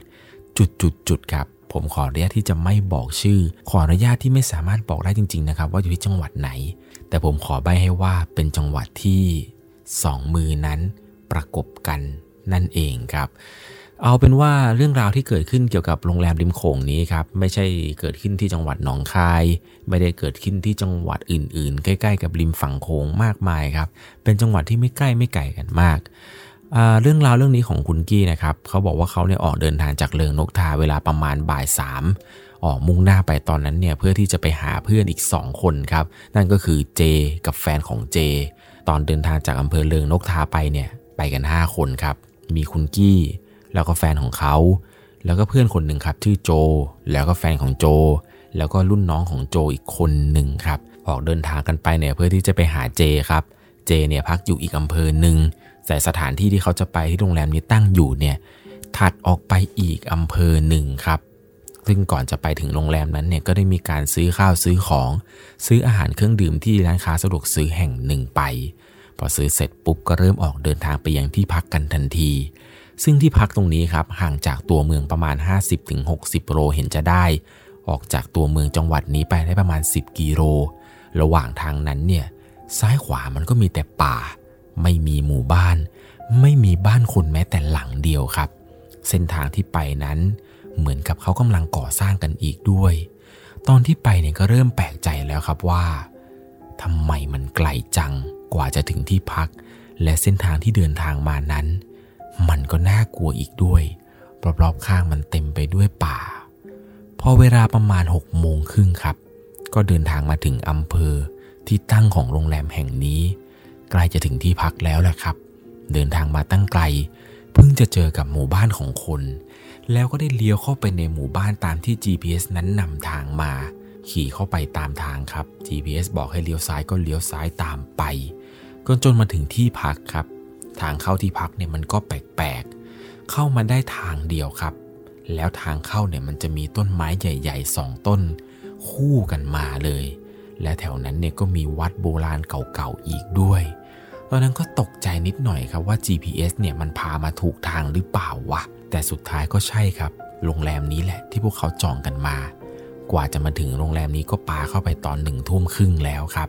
เวลาประมาณทุ่มครึ่งนี้ พอถึงที่พักปุ๊บก็ได้มีการเช็คอินเข้าห้องกันครับ ที่พักเนี่ยมันจะอยู่ติดริมแม่น้ำโขงเลย มองไปเนี่ยก็เจอฝั่งเพื่อนบ้านเราเลยครับ คนเนี่ยมาเที่ยวกันเยอะมากครับ เรียกได้ว่าห้องพักที่นี่เนี่ยเต็มแคบจะทุกห้องเลยครับ ซึ่งเพื่อนๆเนี่ยมันก็จองเป็นเหมือนกับเป็นเต็นท์แต่เขาเองเนี่ยจองไม่ทันครับ ก็เลยต้องไปพักแบบเป็นบ้านธรรมดา ที่พักของเขาเองนะครับที่ได้ในวันนั้นเนี่ย มันตั้งห่างออกไปจากเพื่อนพอสมควรครับ เหมือนกับว่าเพื่อนเนี่ยจะถูกจัดให้พักอยู่อีกโซนหน้า ส่วนเขาเองเนี่ยได้ไปพักอยู่โซนหลังของรีสอร์ทนี้ครับ เป็นห้องสี่เหลี่ยมๆธรรมดา ไม่ได้หวือหวาอะไรมากมาย เพราะว่าเขานั้นจองไม่ทันเพื่อนครับ เพื่อนเนี่ยมันจองกันไปก่อนแล้ว แล้วก็โทรมาชวนเขาทำให้เขานั้นเนี่ยได้ที่พักที่เดียวกันก็จริงครับ แต่เป็นคนละโซนกัน ที่พักของเขานั้นด้านหลังมันติดกับป่า ตอนนั้นก็ไม่ได้คิดอะไรมากครับ ก็คิดว่าเออโอเค ไม่เป็นไร อย่างน้อยเนี่ยอยู่กับเพื่อนในที่เดียวกันก็ยังดี พอจัดแจงที่พักอะไรกันเสร็จปุ๊บแยกย้ายเอาข้าวเอาของไปวาง ก็มาเตรียมอาหารกันครับ ในบ้านของเพื่อนที่มันจองไว้ตรงด้านหน้า มันมีพื้นที่มีบริเวณพอสมควร พวกเครื่องดื่มอะไรต่างๆเนี่ยเพื่อนมันก็จัดเตรียมพร้อม เพื่อที่จะสั่งสรรค์กันครับ ก็นั่งตั้งวงดื่มกันไปได้สักพักหนึ่ง คนที่ดื่มแอลกอฮอล์เนี่ยก็ส่วนใหญ่จะมีแต่พวกผู้ชายครับ ก็คือตัวของเขา โจ เจ แล้วก็น้องของโจครับ ส่วนผู้หญิงกับแฟนของเขาเนี่ยก็พากันดื่มแอลกอฮอล์กันแต่ก็ดื่มไม่มากครับ ดื่มกันแค่คนละประมาณ 3-4 แก้ว หนักๆเนี่ยจะเป็นพวกผู้ชายซะมากกว่า แฟนของโจเนี่ยเขาเป็นคนที่ไม่ดื่มแอลกอฮอล์อยู่แล้วครับ แต่ก็มานั่งคุยด้วยกัน แล้วเวลาที่พวกผู้ชายปวดฉี่กันเนี่ยก็ไม่ค่อยจะไปฉี่ในห้องน้ำที่รีสอร์ทจัดไว้ให้หรอกครับ ก็ชอบที่จะเข้าไปในป่าเพื่อที่จะไปฉี่กันครับ ไปกันทีก็ไปกันหมดเลยครับ3-4 คนนี้ ไปถึงเนี่ยก็มีการยกมือไหว้ขอเจ้าที่เจ้าทางกันตลอดนะครับ ไม่ได้ไปลบหลู่หรือว่าไม่ได้ไปแบบพูดจาอะไรซีซัวเลยจำได้ว่าทุกครั้งที่เวลาไปกันเนี่ยเพื่อนทุกคนก็ยกมือพนมมือบอกว่าลูกช้างขอฉี่ในพื้นที่ตรงนี้หน่อยนะครับ หลังจากนั้นเนี่ยก็เริ่มฉี่เลยครับพอผ่านเวลาประมาณตีหนึ่งครึ่งครับ เวลานี้เนี่ยได้เริ่มมีการแยกย้ายกันเข้าที่พักกันแล้ว เพื่อที่จะพักผ่อนกันครับตัวเขาเองกับแฟนเนี่ยก็มาถึงห้องพักพร้อมกัน พอเข้ามาในห้องครับ ปรากฏว่ารู้สึกอึดอัดแบบ รู้สึกแปลกๆครับ ห้องที่เข้ามานี้มันรู้สึกแบบอับๆ มันหายใจไม่ค่อยสะดวก บรรยากาศในห้องเนี่ยมันก็ดูชื้นๆ ระหว่างนั้นครับ เขาเองเนี่ยก็เลยบอกแฟนครับว่า เออเธอ เราขอสร้อยพระที่แขวนไว้ที่คอเธอหน่อยสิ เพราะว่าตอนที่เขาดื่มครับ เขารู้ตัวเลยว่า กินเนี่ยกินหนักจริงครับ แล้วกลัวว่าจะควบคุมสติตัวเองไม่ได้ สร้อยคอที่ใส่เนี่ยมันก็หลายบาทกลัวมันจะหาย บวกกับผ้าที่ห้อยเนี่ย มันก็มีมูลค่าครับจำได้ว่าตอนนั้นก่อนจะเริ่มกินกับเพื่อนก็เลยตัดสินใจเอาสร้อยผ้าที่ตัวเองใส่ครับไปฝากไว้ที่คอของแฟนก่อนแล้วก็เริ่มกินไปกับเพื่อนพอกลับมาถึงห้องครับก็เลยบอกแฟนว่าเออเธอเราขอสร้อยล้วหน่อยพอดีเราจะเอาไว้ใต้หมอนแล้วก็จะสวดมนต์ไหว้พระ แต่ปรากฏว่าแฟนนะครับที่ห้อยสร้อยผ้าเขาอยู่เนี่ยถอดผ้าออกจากคอ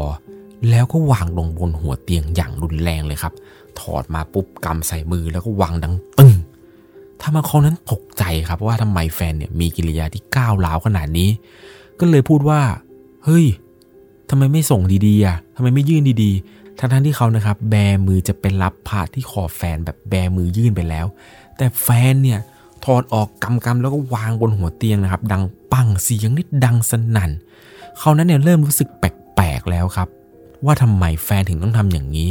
ตอนนั้นก็เหมือนกับว่าจะมีปากเสียงกันเล็กน้อยครับกับแฟน คล้ายๆประมาณว่าแบบทำไมเธอต้องทำเสียงตึงตังแล้วทำไมต้องวางแรงๆอะไรอย่างนี้ด้วยเหมือนกับมีการประชดประชันเล็กน้อย ตอนนั้นนี่เขากับแฟนทะเลาะกันครับ แล้วก็ร้องไห้โวยวายกัน แฟนก็พูดว่ากูจะออกไปข้างนอกกูจะออกไปข้างนอกเขานั้นก็พยายามห้ามแฟนเอาไว้ครับ บอกว่ามันดึกแล้วจะออกไปข้างนอกทำไม มันมีอะไรอยู่ข้างนอกวะหลังจากนั้นครับเขาก็ผลักแฟนลงไปที่บนเตียง แล้วก็ตะโกนใส่หน้าแฟนไปเลยครับว่านอนได้แล้ว เกรงใจคนอื่นบ้างมันดึกแล้ว เขาก็ได้นอนลงไปบนเตียงครับ แล้วก็กอดหมอนข้างไว้อย่างแน่น ในมือของแฟนนั้นข้างหนึ่งเนี่ยเหมือนกับจะกำโทรศัพท์จับโทรศัพท์เอาไว้ แล้วก็ร้องไห้ไปครับ แฟนเนี่ยนอนกอดหมอนข้างในมือหนึ่งกำโทรศัพท์ร้องสะอึกสะอื้นอยู่อย่างนั้น แต่มือที่จับโทรศัพท์เขานี้ครับ มันไม่ได้เพียงแค่จับ เพราะว่าระหว่างที่นอนนี้ เขาเองเนี่ยได้ยินเสียงดังแก๊กแก๊กแก๊กเป็นเสียงที่ดังมาไม่ไกลเลยครับ เลยตัดสินใจลุกขึ้นมาดู ปรากฏว่าภาพที่เห็นคือแฟนเนี่ยนอนหลับตาร้องไห้ มือที่กำนี้ครับ มันกำเหมือนกับว่าพยายามแกะฟิล์มกระจกของตัวเอง แบบลักษณะคือกำแล้วก็เอานิ้วครับ แทะแทะแทะแทะอะไรอย่างเงี้ยจนฟิล์มครับ หลุดฟิล์มโทรศัพท์ของเขาที่ติดแน่นเนี่ยหลุดออกมาด้วยมือข้างเดียวของแฟน ตอนนั้นเนี่ยเขาเห็นท่าไม่ดีแล้วครับ ก็เลยบอกเขาว่าเธอ เธอเป็นอะไรเนี่ยทำไมเธอทำอะไรวะเธอแกะฟิล์มออกทำไม แฟนก็ไม่พูดไม่จ่าอะไรครับ แฟนได้แต่นอนร้องไห้ ซึ่งเขาเองนั้นเนี่ยเห็นท่าจะไม่ดีแล้ว ด้วยความกลัวด้วยอะไรต่างๆ นั้น ก็พยายามนอนครับข่มตานอน แต่นอนอย่างไรก็นอนไม่หลับ จนกระทั่งมีความรู้สึกว่า แฟนเนี่ยจะลุกขึ้นมา แล้วเหมือนกับว่าเธอนั้นกำลังจะเดินออกไปจากห้องครับ แฟนของเขาค่อยๆลุกขึ้นมาจากเตียง ในมือยังคงกำโทรศัพท์อยู่ แล้วก็ค่อยๆเดิน เดินออกไปอย่างช้าๆจนเกือบจะถึงประตูทางออกแล้วครับ แต่เขานั้นเนี่ยรู้ตัวทันก่อน เลยวิ่งไปจับแขน แล้วก็อุ้มแฟนนะครับ มันนอนอยู่บนเตียงเช่นเดิม ในครั้งนี้เนี่ยตะข้อกลับไปเป็นครั้งที่สองครับว่า จะออกไปไหนนักหนาว่ามันดึกมันดื่นแล้ว นอนไปเถอะพอแฟนนอนไปได้สักพักหนึ่งครับ ปรากฏว่าครั้งนี้ เธอเนี่ยก็ลุกขึ้นมาอีกแล้วครับ ลุกขึ้นมาจากที่นอน แล้วก็ชี้มือไปทางประตูทางเข้าแล้วพูดว่า เอาอีหานี่ออกไปจากห้องกูเดี๋ยวนี้ คราวนี้ท่าจะไม่ดีแล้วครับ เขาก็เลยถามแฟนครับว่า อะไรของเธอ อีนี่เป็นใครคืออะไร เราอยู่กันสองคน คนเนี่ยเขาเริ่มลุกมาแล้วครับ กลัวนิดนิดไม่รู้ว่าแฟนเนี่ยเป็นอะไร และที่พูดว่าอีนี่ออกไปเนี่ยคือใครด้วย เลยตัดสินใจโทรหาเพื่อนครับโทรหาโจที่มันนอนอยู่ข้างๆห้องกันบอกว่าโจ มึงมาหากูหน่อย แม่งแฟนกูเป็นอะไรไม่รู้อะขนลุกไปหมดแล้วเนี่ย พอโจกับแฟนโจมาถึงที่ห้องครับ มันก็ถามว่าเป็นอะไรเป็นอะไรทำไมทำร้ายเข้าของห้องพักแบบนี้เนี่ยพี่ เพราะว่าตอนนั้นที่โจมาถึงเนี่ยเห็นสภาพแฟนเขาเนี่ยถึงกับตกใจเลยครับ โจเลยตัดสินใจเนี่ยเอาผ้าที่ห้อยคอตัวเองนะครับ มาแขวนคอแฟนของเขา ซึ่งเขาเองก็หยิบผ้าจากใต้หมอนครับ มาแขวนไว้บนคอแฟนเขาเช่นกัน ตอนนี้เนี่ยแฟนของคุณกี้เนี่ยมีผ้าห้อยคอถึง 2 เส้นเลยนะครับ พอหลังจากนั้นเนี่ยโจก็พูดว่า เฮ้ย กูว่ามึงเอาแฟนมึงเนี่ยไปนอนห้องกูก่อนเลยดีกว่าว่ะ ไปก่อนเลยตรงนี้แม่งน่าจะไม่ดีแน่นอนเลย หลังจากนั้นครับเขาแฟนของเขาแล้วก็โจแล้วก็แฟนของโจเนี่ยพากันลากแฟนของเขาเนี่ยเป็นนอนที่ห้องครับ พอไปถึงเนี่ยเหมือนกับว่าแฟนของเขานะครับ จะนั่งกอดเข่า แล้วก็เหมือนกับว่าทำปฏิกิริยาอะไรบางอย่างแบบที่ไม่รู้ตัวคล้าย ๆ กับว่า เป็นอะไรก็ไม่รู้ครับ ตอนนั้นเองเนี่ยเขาก็พูดว่ามันไม่เคยเจออะไรแบบนี้ไม่เคยเป็นอะไรแบบนี้มาก่อนเลย จะทะเลาะกันหนักแค่ไหนก็ไม่เคยเป็นแบบนี้ครับ คุยกับแฟนครับ แฟนก็ตอบมาแค่คำเดียว ถามคำตอบคำโดยปกติแล้วเนี่ยแฟนจะเป็นคนที่แบบคุยกันตลอด มีอะไรก็จะพูดคุยกัน แต่นี่มันไม่คุยเลยครับ มันจะออกจากห้องอย่างเดียว ก็คุยกันไม่ได้สักพักหนึ่งครับ ตอนนั้นเนี่ยก็พากันนอนอยู่ในห้องของโจเนี่ยนอนกันอยู่ 4 คน ซึ่งก็มีเขา มีแฟน มีโจ แล้วก็มีแฟนของโจ นอนกันได้ประมาณ 3 นาทีกว่าๆ คราวนี้ครับ แฟนของเขาก็ลุกขึ้นมาอีกครั้งหนึ่ง แล้วก็บ่นครับว่าร้อน โอ้ยร้อน ร้อนหายใจไม่ออกหายใจไม่ออก แฟนของโจเนี่ยก็เลยจับไปที่มือแฟนของเขา ปรากฏว่ามือของแฟนเขานั้นร้อนเหงื่อเนี่ยเต็มมือเลยครับ ผ่านไปได้สักพักหนึ่งครับ จู่ๆ เธอเนี่ยก็เริ่มมีอาการหายใจแปลกๆ หายใจเข้าออกอย่างรุนแรงประมาณ 5-6 ครั้ง หายใจแบบ หลังจากนั้นครับเสียงหายใจของเธอ เงียบหายไป แล้วเธอนั้นก็หลับตาคล้ายๆกับคนหมดสติ แฟนของโจเนี่ยก็นิ้วไปแตะจมูกแฟนของเขาครับ เพื่อเช็คดูว่ายังหายใจอยู่ไหมปรากฏว่าแฟนของเขาไม่หายใจครับ จับชีพจรดูก็ไม่มีเส้นชีพจรขยับขยื่นอะไรเลย คราวนี้ครับ ทุกคนตกใจ แล้วก็ตัวสั่นมากๆ เขาเลยอุ้มแฟนขึ้นมาแล้วก็เขย่าแบบสุดๆแรงครับเขย่าเขย่าเขย่าเหมือนกับจะให้เธอนั้นมีสติ แต่เธอนั้นไม่มีปฏิกิริยาอะไรตอบกลับมาสักแต่นิดเดียวตอนนั้นไม่รู้ทำอย่างไรแล้วครับ โจเนี่ยก็ไปเอาน้ำในอ่างล้างหน้านะครับมาล้างหน้าแฟนเขาล้างไปแล้วก็แบบเหมือนกับพยายามท่องคาถานู่นนี่นั่นอะไรไป แต่แฟนของเขาเนี่ยก็ไม่ฟื้นไม่ตื่นขึ้นมาครับ ก็พยายามปลุกปลุกปลุกปลุกไม่รู้เหมือนกันครับว่าทำไม แฟนเขาเนี่ยไม่ตื่นขึ้นมา หรือบางทีอาจจะตายแล้วก็ได้ จนกระทั่งเวลาประมาณตีสามครึ่งครับก็โทรไปหาเจแล้วก็เพื่อนคนอื่นครับว่าเฮ้ยมันเกิดเหตุการณ์อย่างงู้นอย่างนี้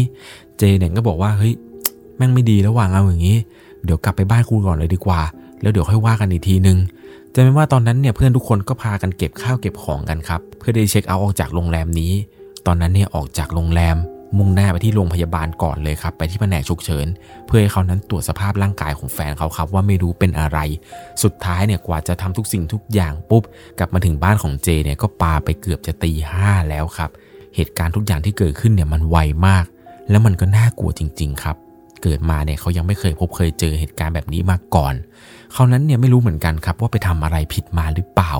ตอนที่ไปเนี่ยก็ไม่ได้พูดลบหลู่ ไม่ได้ส่งเสียงดังไม่ได้รบกวน จะไปฉี่ไปอะไรเนี่ยก็ขอขมาตลอด เพียงแต่ว่าตอนไปฉี่เนี่ยไม่ได้ไปฉี่ในห้องน้ำครับ ไปฉี่ในป่า แต่ทุกครั้งที่ฉี่เนี่ยก็ขอเจ้าที่เจ้าทางตลอดนะครับ เลยไม่รู้ว่าเกิดเหตุการณ์แบบนี้ขึ้นได้อย่างไง จนกระทั่งกลับมาถึงบ้านเจนี่แหละครับ แฟนเนี่ยก็เป็นปกติขึ้นมาในเช้าวันถัดไป มารู้ทีหลังครับว่าไอ้โรงแรมที่พวกเขาไปพักกันนี้ครับ เดิมทีมันเคยเป็นป่าช้าเก่ามาก่อน เรื่องราวหลอนๆที่เกิดขึ้นนี้ ไม่ได้มีเพียงแค่กลุ่มพวกเขาครับที่พบเจอ หลังจากที่คุณกี้นะครับได้โพสต์เรื่องราวทั้งหมดนี้ที่ผมเล่าให้ฟังเนี่ยโพสต์ไว้ใน Facebook ของตัวเอง มียอดแชร์พุ่งไปถึง 1,000 ครั้ง มีคนมาคอมเมนต์มากมายเลยครับ กับสถานที่ที่เขานั้นพบเจอมีหลายคนครับที่พูดประมาณว่า ใช่ที่นี่ไหมครับ ปรากฏว่าทุกคนที่มาคอมเมนต์ในวันนั้นเนี่ย พูดเป็นเสียงเดียวกันครับว่าที่นี่นั้นผีเฮี้ยนจริง ๆ ซึ่งก็เป็นอย่างที่ผมบอกครับ มีหลายคนมากที่เจอ คอมเมนต์ในโพสของเขาในวันนั้นเนี่ยพุ่งทะลุไปเลยครับ เกินมากกว่า 100 คอมเมนต์ แล้วพุ่งไปมากกว่า 1,000 แชร์ แต่ปัจจุบันนี้ครับโพสของคุณกี้เนี่ยได้ถูกลบไปแล้ว ด้วยสาเหตุบางอย่างนั่นก็คือ ทางรีสอร์ทที่คุณกี้นั้นไปพัก ขอให้ลบโพสต์นี้ออกไปครับ ซึ่งเขาเองก็ไม่ได้ติดใจอะไรมากมายครับก็คือลบยอมลบโพสต์ให้แต่โดยดี แต่ต้องการที่จะมาบอกเป็นอุทาหรณ์ให้กับเพื่อนๆทุกคนได้ฟังกันครับว่า เวลาไปพักต่างถิ่นต่างที่อะไรนี้เนี่ยจะไปเข้าห้องน้ำห้องท่าเนี่ยก็ควรจะไปเข้าให้มันถูกที่ครับ ไม่ใช่ไปฉี่ตามต้นไม้ตามอะไรต่างๆ แล้วก่อนจะเข้านอนอะไรนั้น ก็อย่าลืมไหว้พระสวดมนต์ขอให้เจ้าที่เจ้าทางนั้น คลุ้มครองด้วยละกันนะครับ จะได้ไม่เจอเรื่องราวหลอนๆ เรื่องราวแปลกๆ เหมือนกับที่คุณกี้นั้นเจอนั่นเองเรียกได้ว่าเป็นประสบการณ์สยองขวัญมากๆเลยครับ ที่พบเจอมาในครั้งนี้ คุณกี้เนี่ยบอกว่า นึกทีไรก็ยังขนลุกไม่หายเลยครับ กับเหตุการณ์ที่พบเจอเป็นอย่างไรกันบ้างครับ กับเรื่องสยองขวัญในวันนี้ แม้ว่าจะไม่มีผีออกมาน่ากลัวน่ากลัวเหมือนกับคลิปอื่น ๆ แต่ต้องบอกก่อนเลยนะครับว่าเรื่องราวแบบนี้เนี่ยมันเป็นเรื่องที่แบบว่าไม่สามารถพิสูจน์ได้จริง ๆ นะครับ ก่อนจากกันไปในวันนี้ ถ้าคุณชอบเรื่องผี เรื่องราวสยองขวัญ เราคือพวกเดียวกันครับสำหรับ EP หน้าต่อไป รับรองได้เลยครับว่า จะต้องหลอนและก็สยองขวัญไม่ต่างจากอีพีก่อนๆนนี้เลยนะครับ หลังที่นอนนี้มันตั้งอยู่ริมทางเดิน กลางรีสอร์ทเลยครับ แต่พอเปิดผ้าม่านเท่านั้นแหละครับ มันไม่มีใคร เดินอยู่ในบริเวณตรงนั้นเลย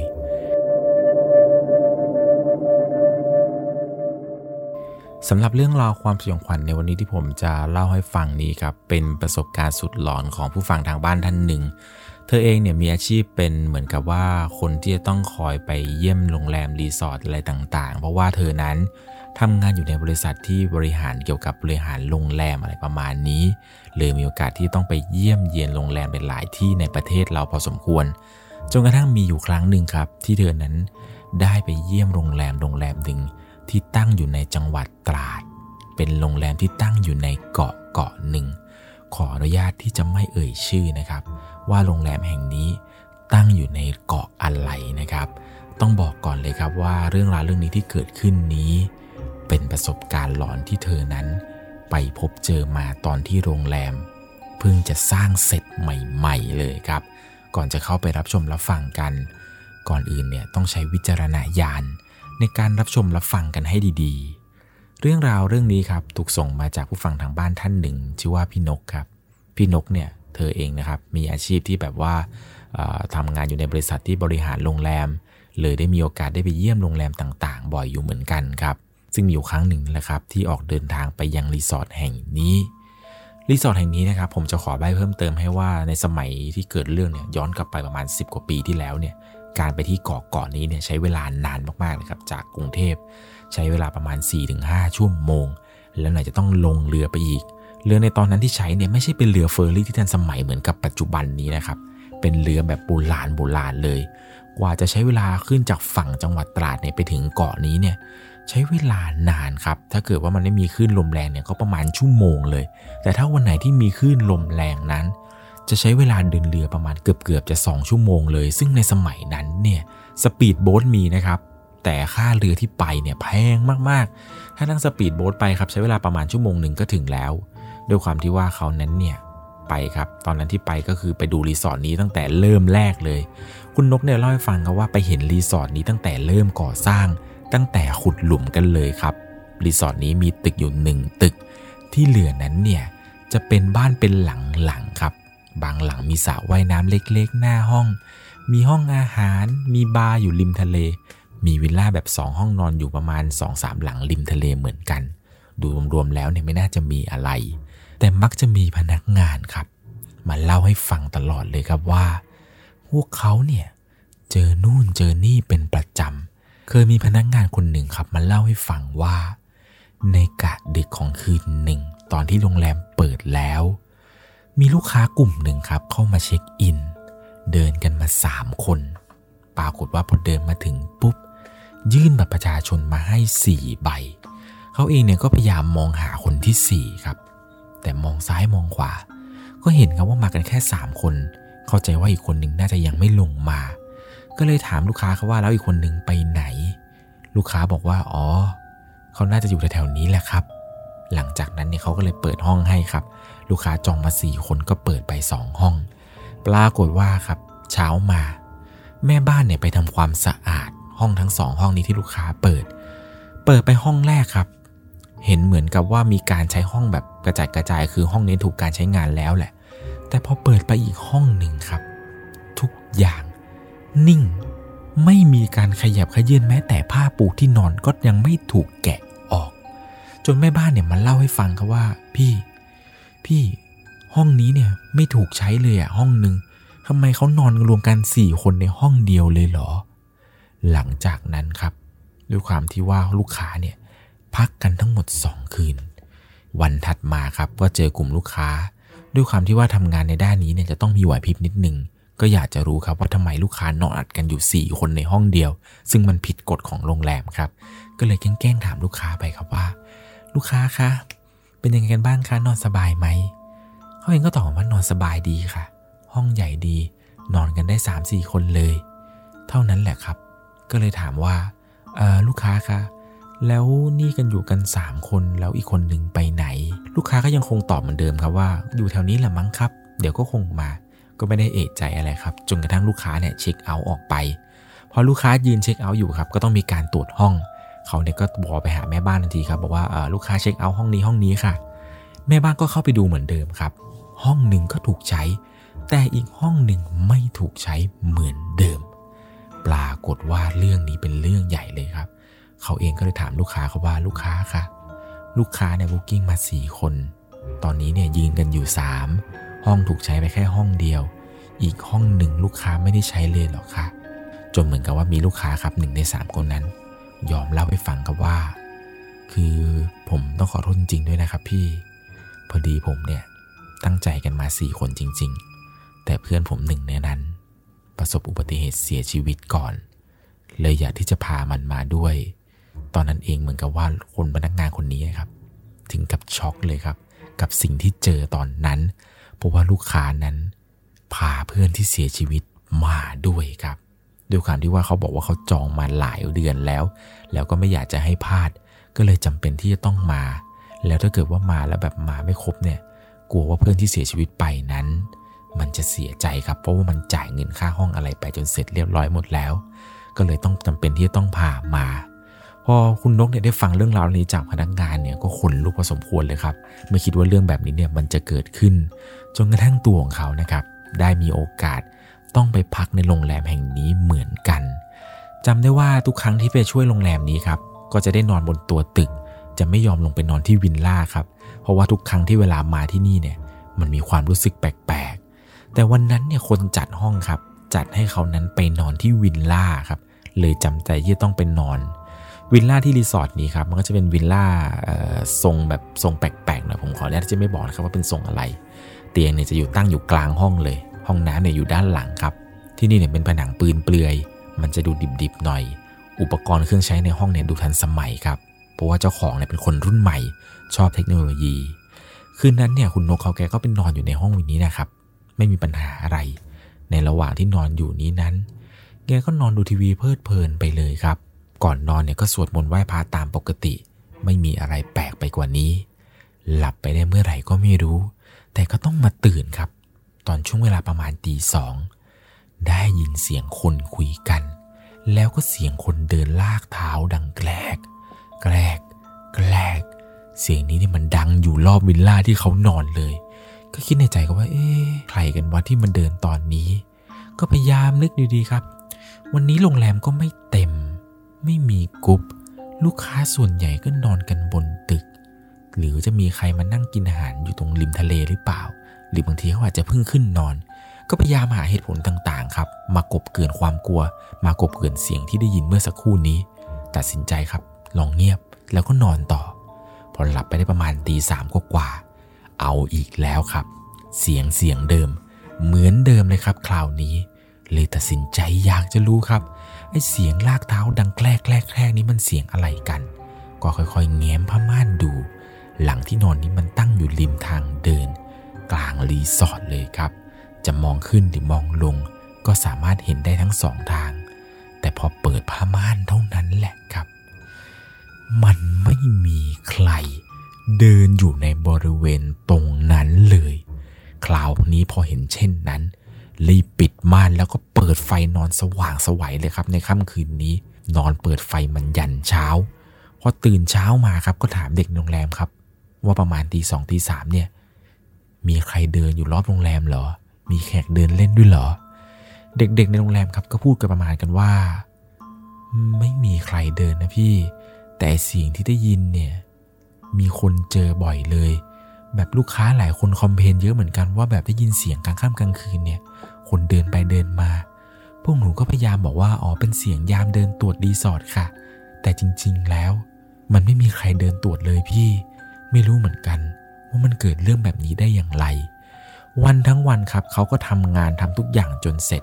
พอตกเย็นมาครับก็ขับเข้าห้องวันนี้เนี่ยกลับมาไม่ดึกเท่าไหร่ เพราะว่าอยากจะนอนเร็วๆครับพรุ่งนี้เช้าเนี่ยต้องกลับกรุงเทพแล้ว และมันต้องใช้เวลาเดินทางทั้งวัน ด้วยความเพียรเนี่ยก็เลยกะว่าเดี๋ยวคืนนี้เนี่ยนอนไวหน่อย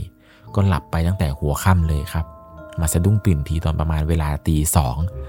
คราวนี้ครับ สิ่งที่เห็นเนี่ยกับสิ่งที่ได้ยินนั้น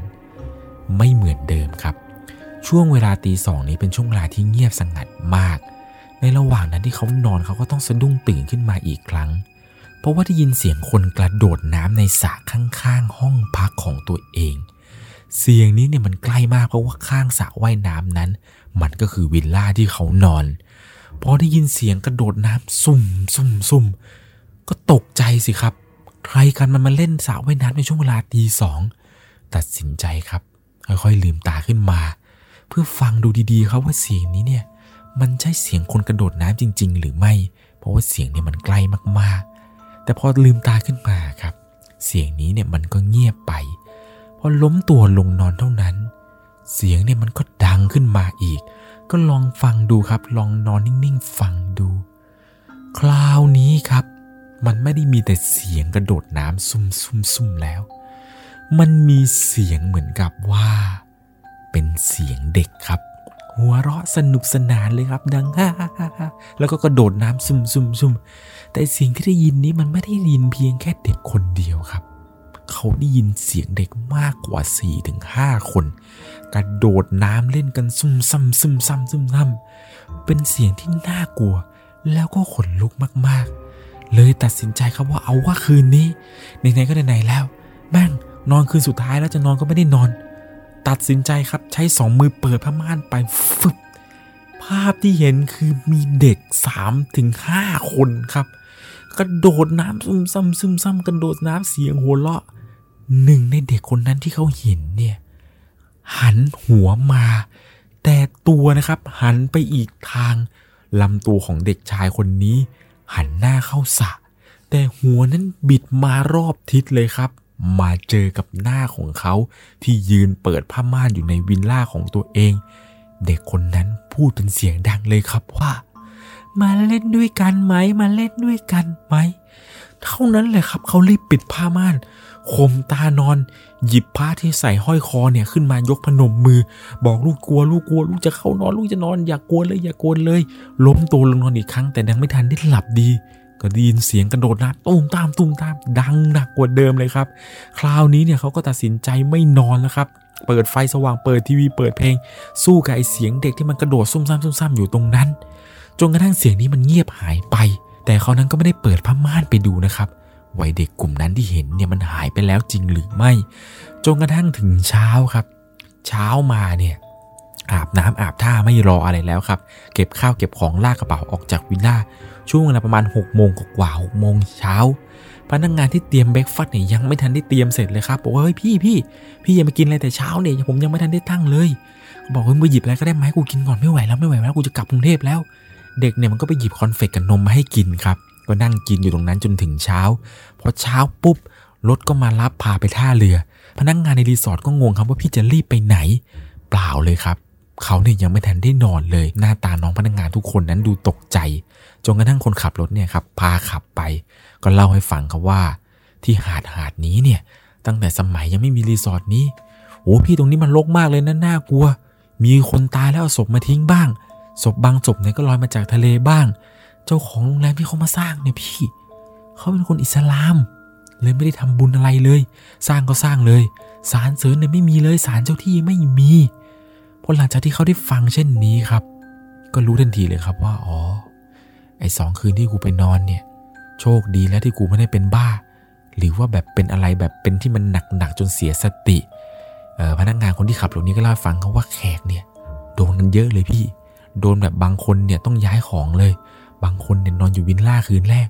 คืนสองเนี่ยขอขึ้นไปนอนบนตึกเลยพี่ พอหลังจากที่เขาได้ฟังเรื่องราวเรื่องนี้ครับ คือก็รู้ได้ทันทีเลยว่า สิ่งทุกสิ่งที่เกิดขึ้นนี้ เป็นเรื่องที่แบบเป็นอะไรที่สยองขวัญมากๆ ไม่คิดเลยครับว่ารีสอร์ทรีสอร์ทนี้ที่เขาไปพักไปทำงานอยู่นี้ จะมีเรื่องที่สยดสยองได้มากขนาดนี้ เพราะว่าเขานั้นเห็นตั้งแต่สมัยสร้างเป็นต่อหม้อมาเลยครับ ก็ไม่รู้ครับว่าที่ตรงนี้นั้น มันมีเรื่องอะไรอาถรรพ์เกิดขึ้นมาก่อนหรือเปล่า เป็นอย่างไรกันบ้างครับ กับเรื่องราวความสยองขวัญในรีสอร์ทแห่งนี้ ผมก็ยังขอยืนยันคำเดิมนะครับ ว่าผมจะขออนุญาตที่จะไม่เอ่ยชื่อรีสอร์ทนี้ให้ทุกคนได้รับทราบนะครับ ว่าคืออะไร แล้วก็ขอไม่บอกนะครับว่าเกาะเกาะนี้เนี่ยที่ตั้งอยู่นั้น มันคือเกาะเกาะอะไรที่ตั้งอยู่ในจังหวัดตราดนะครับ เอาเป็นว่าถ้าใครรู้เนี่ยครับก็อย่าคอมเมนต์ชื่อรีสอร์ทเลยคอมเมนต์แค่เพียงว่า คุณไปนอนแล้วคุณเจออะไรมาบ้างดีกว่า จะได้มาแชร์ประสบการณ์หลอนให้กับผู้ฟังทางบ้านท่านอื่น ๆ ได้รับฟังกันครับ ว่าสถานที่แห่งนี้นั้น มันมีเรื่องราวหลอนๆเกิดขึ้นอีก ต้องบอกเลยครับว่าพี่นกคนที่ส่งเรื่องราวเรื่องนี้ให้เข้ามาเนี่ยเธอเองนะครับ มีเรื่องราวเกี่ยวกับเรื่องราวหลอนๆในโรงแรมอีกมากมายเลยครับ เพราะด้วยความที่ว่าเธอเนี่ยทำงานเป็นบริษัทที่บริหารโรงแรม ต้องออกไปเทสห้องให้ลูกค้าแบบไปลองนอนดูบ้าง เขาจะเรียกว่าเหมือนกับว่าลองไปอินสเปกโรงแรมต่างๆ ดูว่าเออเป็นยังไงดีไหมเพื่อที่จะมาบอกลูกค้าพวกทัวร์อะไรต่างๆ ที่จะมาขายให้ว่าครับว่าจะสามารถเป็นยังไงลองห้องพักเราได้ไหมมีมาตรฐานอะไรอย่างเงี้ยครับ ซึ่งเขาเองเนี่ยเป็นนอนมาแล้วเกือบจะทั่วประเทศเลยแล้วแต่ละที่เนี่ยบางที่ก็เจอ บางที่ก็ไม่เจอครับ ที่ที่เจอหนักๆก็ก็คือที่เกาะนี้ ส่วนยังมีอีกหลายโรงแรมเลยครับ ที่คุณนกบอกว่าเจอ มีโรงแรมโรงแรมหนึ่งครับที่จังหวัดจังหวัดหนึ่งทางภาคใต้ ผมจะขอใบให้ว่าเป็นจังหวัดที่ช้างกลัวครับเขาเนี่ยบอกว่าจังหวัดนี้เนี่ยโอ้สมัยก่อนเนี่ยมันมีหาดหาดหนึ่งที่เข้าไปลึกลับพอสมควร โรงแรมไม่กี่ที่หรอกครับที่ตั้งอยู่ในตรงนี้ แต่ปัจจุบันเนี่ยที่หาดนี้โรงแรมเนี่ยตั้งขึ้นเต็มเลยครับ ต้องบอกเลยว่าที่โรงแรมแห่งนี้ที่เขาไปเจอมาเนี่ยก็หลอนไม่แพ้กันเลยครับ เอาเป็นว่าเดี๋ยวโอกาสหน้า ผมจะมาเล่าเรื่องราวความสงขวัญที่เกิดขึ้นในโรงแรมที่จังหวัดช้างกลัวนี้ ให้ได้รับฟังกันก็แล้วกันนะครับสำหรับในค่ำคืนนี้ ก่อนจากกันไป ถ้าคุณชอบเรื่องผี เรื่องราวสยองขวัญ เราคือพวกเดียวกันครับยังไงแล้ว ถ้าเกิดว่าคุณกำลังรับฟังเรื่องราวเรื่องนี้อยู่ในโรงแรมแล้วก็ ก็ขอให้คุณนั้นโชคดีครับ อย่าได้เจอเรื่องราวหลอนๆเรื่องราวแปลก เหมือนกับที่คุณนกนั้นได้เจอเลยนะครับ นอนหลับฝันดี อย่าได้มีผีมากวนล่ะครับ มันน่าจะเป็นกลิ่นพวกเอ่อพอชั่น หรือว่าเป็นกลิ่นพวกข้างคาวเนี่ยมันมันเน่าตายบนหลังคาบ้านเราหรือเปล่าเราเลยหาไม่เจอ ซึ่งมันก็มีความเป็นไปได้พอสมควรครับ เพราะว่าในเมืองที่เขาอาศัยอยู่เนี่ย พวกข้างคาวมันมาอยู่กันเยอะครับ สำหรับเรื่องราวหลอนๆที่ผมจะเล่าให้ฟังครับ เป็นประสบการณ์สุดหลอนของผู้ฟังทางบ้านท่านหนึ่ง ที่ได้ส่งเรื่องราวเข้ามาครับว่าในสมัยปี 1999 เนี่ยเขาเคยได้ย้ายไปเรียนภาษา แล้วก็ไปทำงานอยู่ที่ประเทศออสเตรเลีย แล้วปรากฏว่า ไปพบเจอกับเรื่องราวประหลาดประหลาดเกี่ยวกับบ้านเช่าหลังหนึ่ง ที่เขานั้นหารกันเช่ากับเพื่อนๆครับ ซึ่งเรื่องราวเรื่องนี้เนี่ยยังคงจดจำมาจนถึงทุกวันนี้เลยครับ กับประสบการณ์ การไปเรียนและไปทำงานที่ประเทศออสเตรเลียครับ เรื่องราวจะเป็นอย่างไรในวันนี้ ก่อนจะเข้าไปรับชมรับฟังต้องบอกก่อนเลยครับว่า จะต้องใช้วิจารณญาณในการรับชมรับฟังให้ดี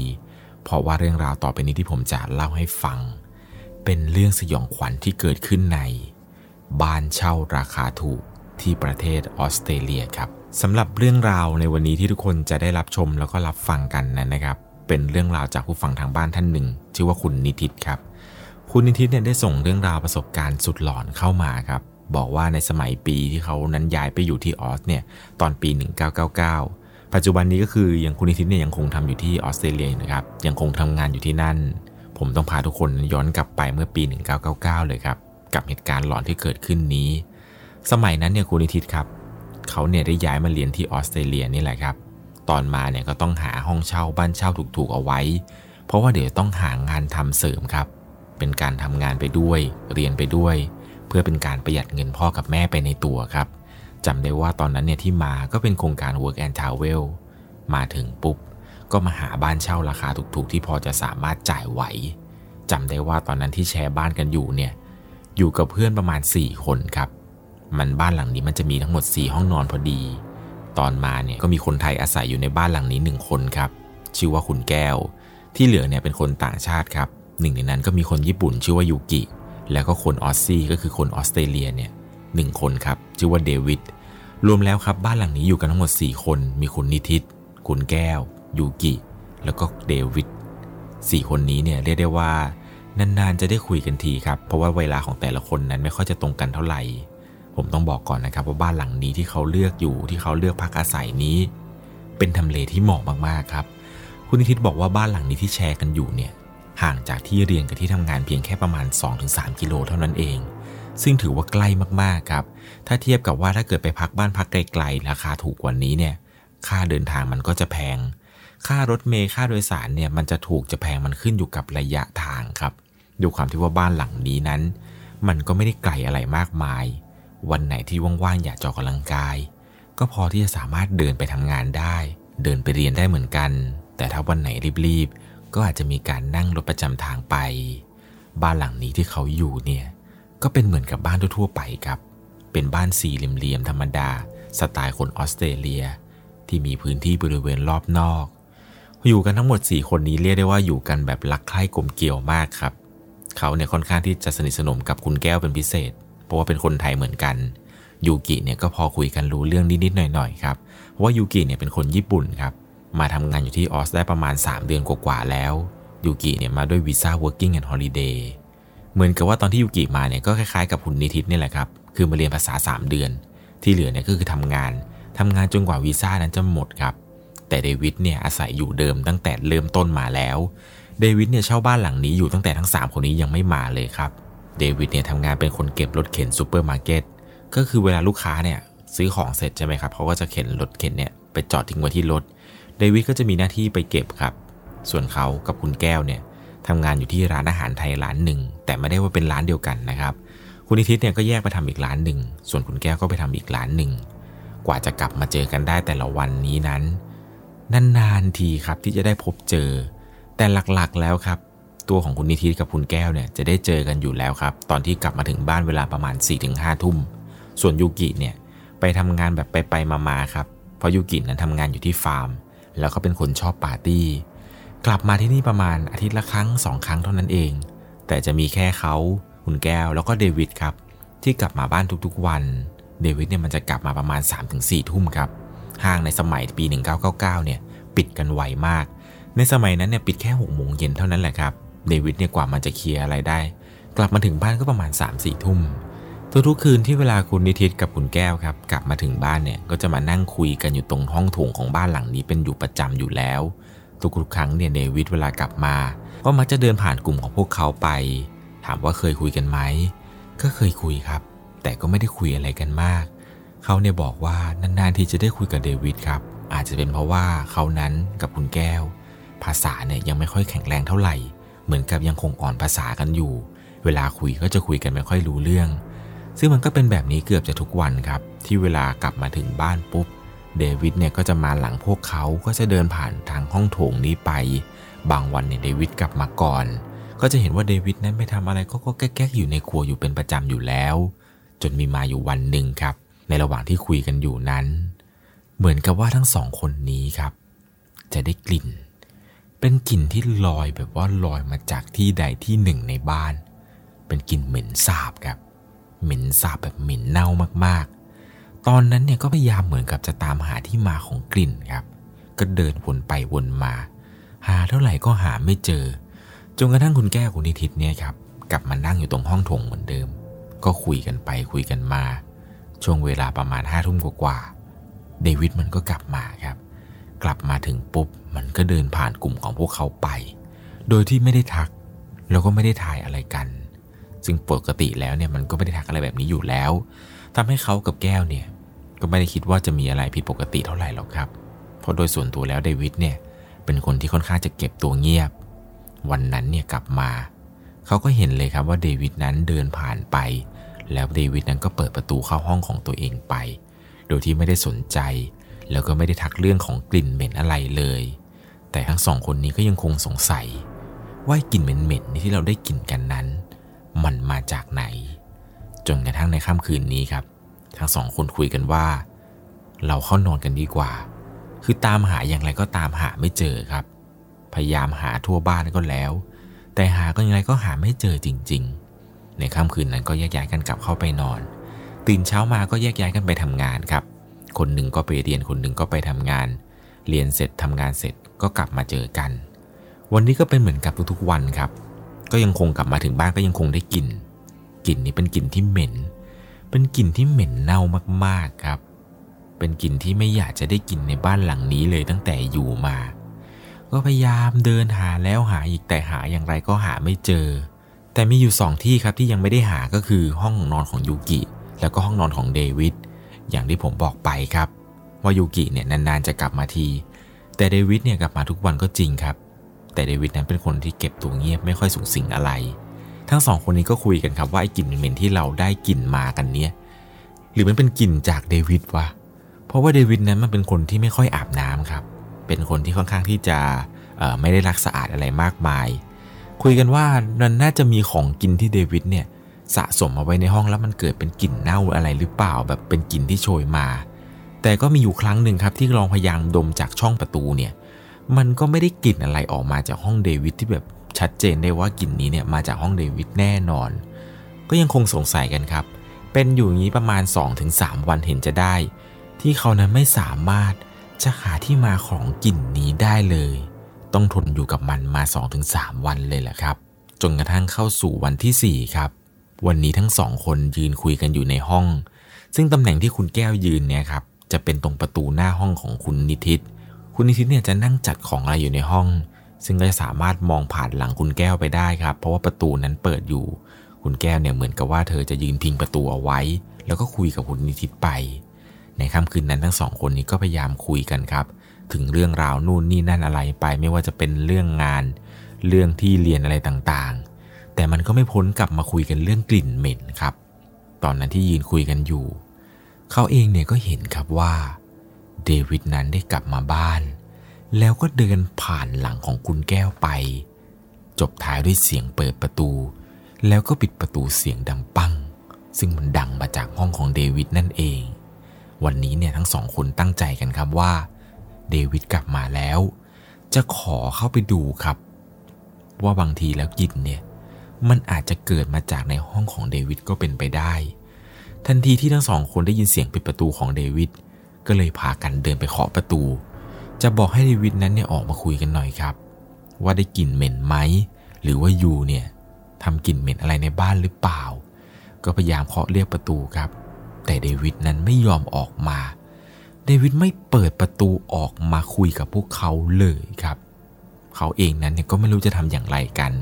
ในวันนี้เนี่ยคุณแก้วกับคุณเนทิตครับ ก็พยายามยังคงเดินตามหาที่มาของกลิ่นแบบไม่ละเลิก ในครัวในอะไรต่างๆ เนี่ยก็ยังคงวนไปวนมา 2 3 4 วันนี้เนี่ยพยายามตามหากลิ่นแล้วยังไงก็หาไม่เจอจริง ๆ ก็เลยตัดสินใจคุยกันกับคุณแก้วครับว่า มันน่าจะเป็นกลิ่นพวกเอ่อพอชั่น หรือว่าเป็นกลิ่นพวกข้างคาวเนี่ยมันมันเน่าตายบนหลังคาบ้านเราหรือเปล่าเราเลยหาไม่เจอ ซึ่งมันก็มีความเป็นไปได้พอสมควรครับ เพราะว่าในเมืองที่เขาอาศัยอยู่เนี่ย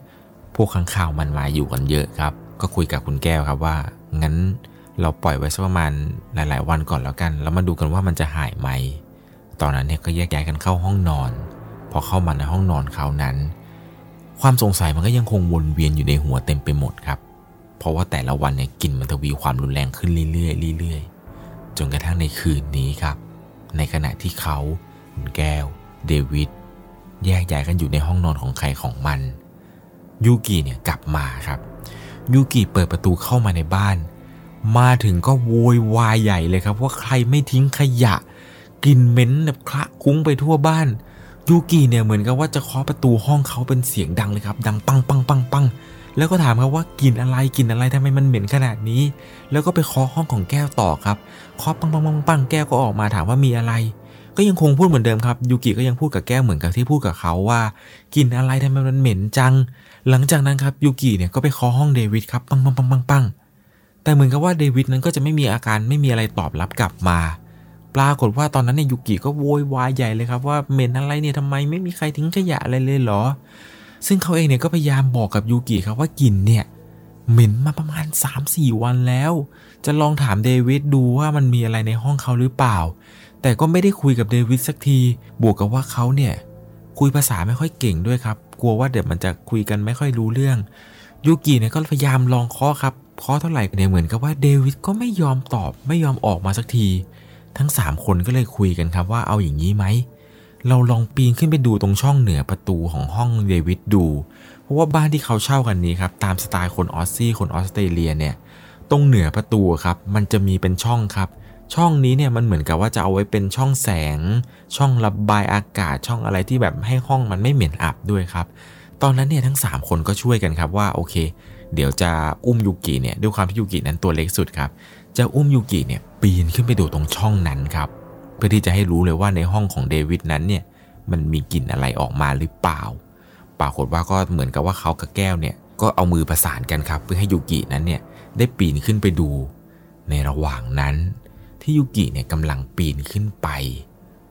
พอเธอเข้าไปส่องตรงช่องของประตู ยูกิเนี่ยกรีดลั่น แล้วเหมือนกับว่าเธอนั้นจะตกใจสุดขีดจนแทบจะหล่นลงมาหงายท้อง ตอนนั้นเนี่ยยูกิตกลงมาจากเขากับแก้วครับ ตกลงมาแล้วก็กรีดลั่นโวยวายไปทั่วบ้าน ยูกิเนี่ยเหมือนกับคนเสียสติไปเลยครับ เธอนั้นเนี่ยตกลงมา แล้วก็ร้องลั่นโวยวายวิ่งออกไปข้างนอกบ้าน แล้วก็ตะโกน help me help me help me เหมือนกับให้ทุกคนนั้นมาช่วยเธอครับ ฝรั่งข้างบ้านเนี่ยที่อาศัยอยู่ในแวกนั้นต่างพากันงง ทุกคนตกใจกับสิ่งที่ยูกินั้นเจอ ตอนนั้นเนี่ยเขากับแก้วก็งงเหมือนกันครับ ว่ายูกิเนี่ยมันวิ่งไปทำไม ก็พยายามวิ่งตามยูกิไปกันทั้งคู่ แล้วก็พยายามสอบถามยูกิครับว่าเกิดอะไรขึ้นยูกิเนี่ยก็ไม่พูดอะไรครับ น้ำหูน้ำตาไหล พูดอะไรไม่ได้สับไม่ได้ความ ปรากฏว่าชาวบ้านในละแวกนั้นครับ ก็มาก็มาคุยกันครับว่าเกิดอะไรขึ้นอะไรยังไง ก็มีชาวบ้านครับที่เขาเห็นท่าทีผิดปกติ แล้วก็เลยโทรเรียกตำรวจมา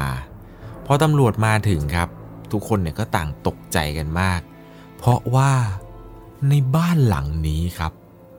มีศพอยู่ ตอนนั้นทุกคนทั้งเขา ทั้งแก้ว ทั้งยูกิ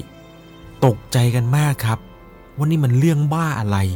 ทำไมในบ้านหลังนี้ถึงมีศพ แล้วศพนี้มันเป็นศพของใครกัน ซึ่งสภาพศพเนี่ย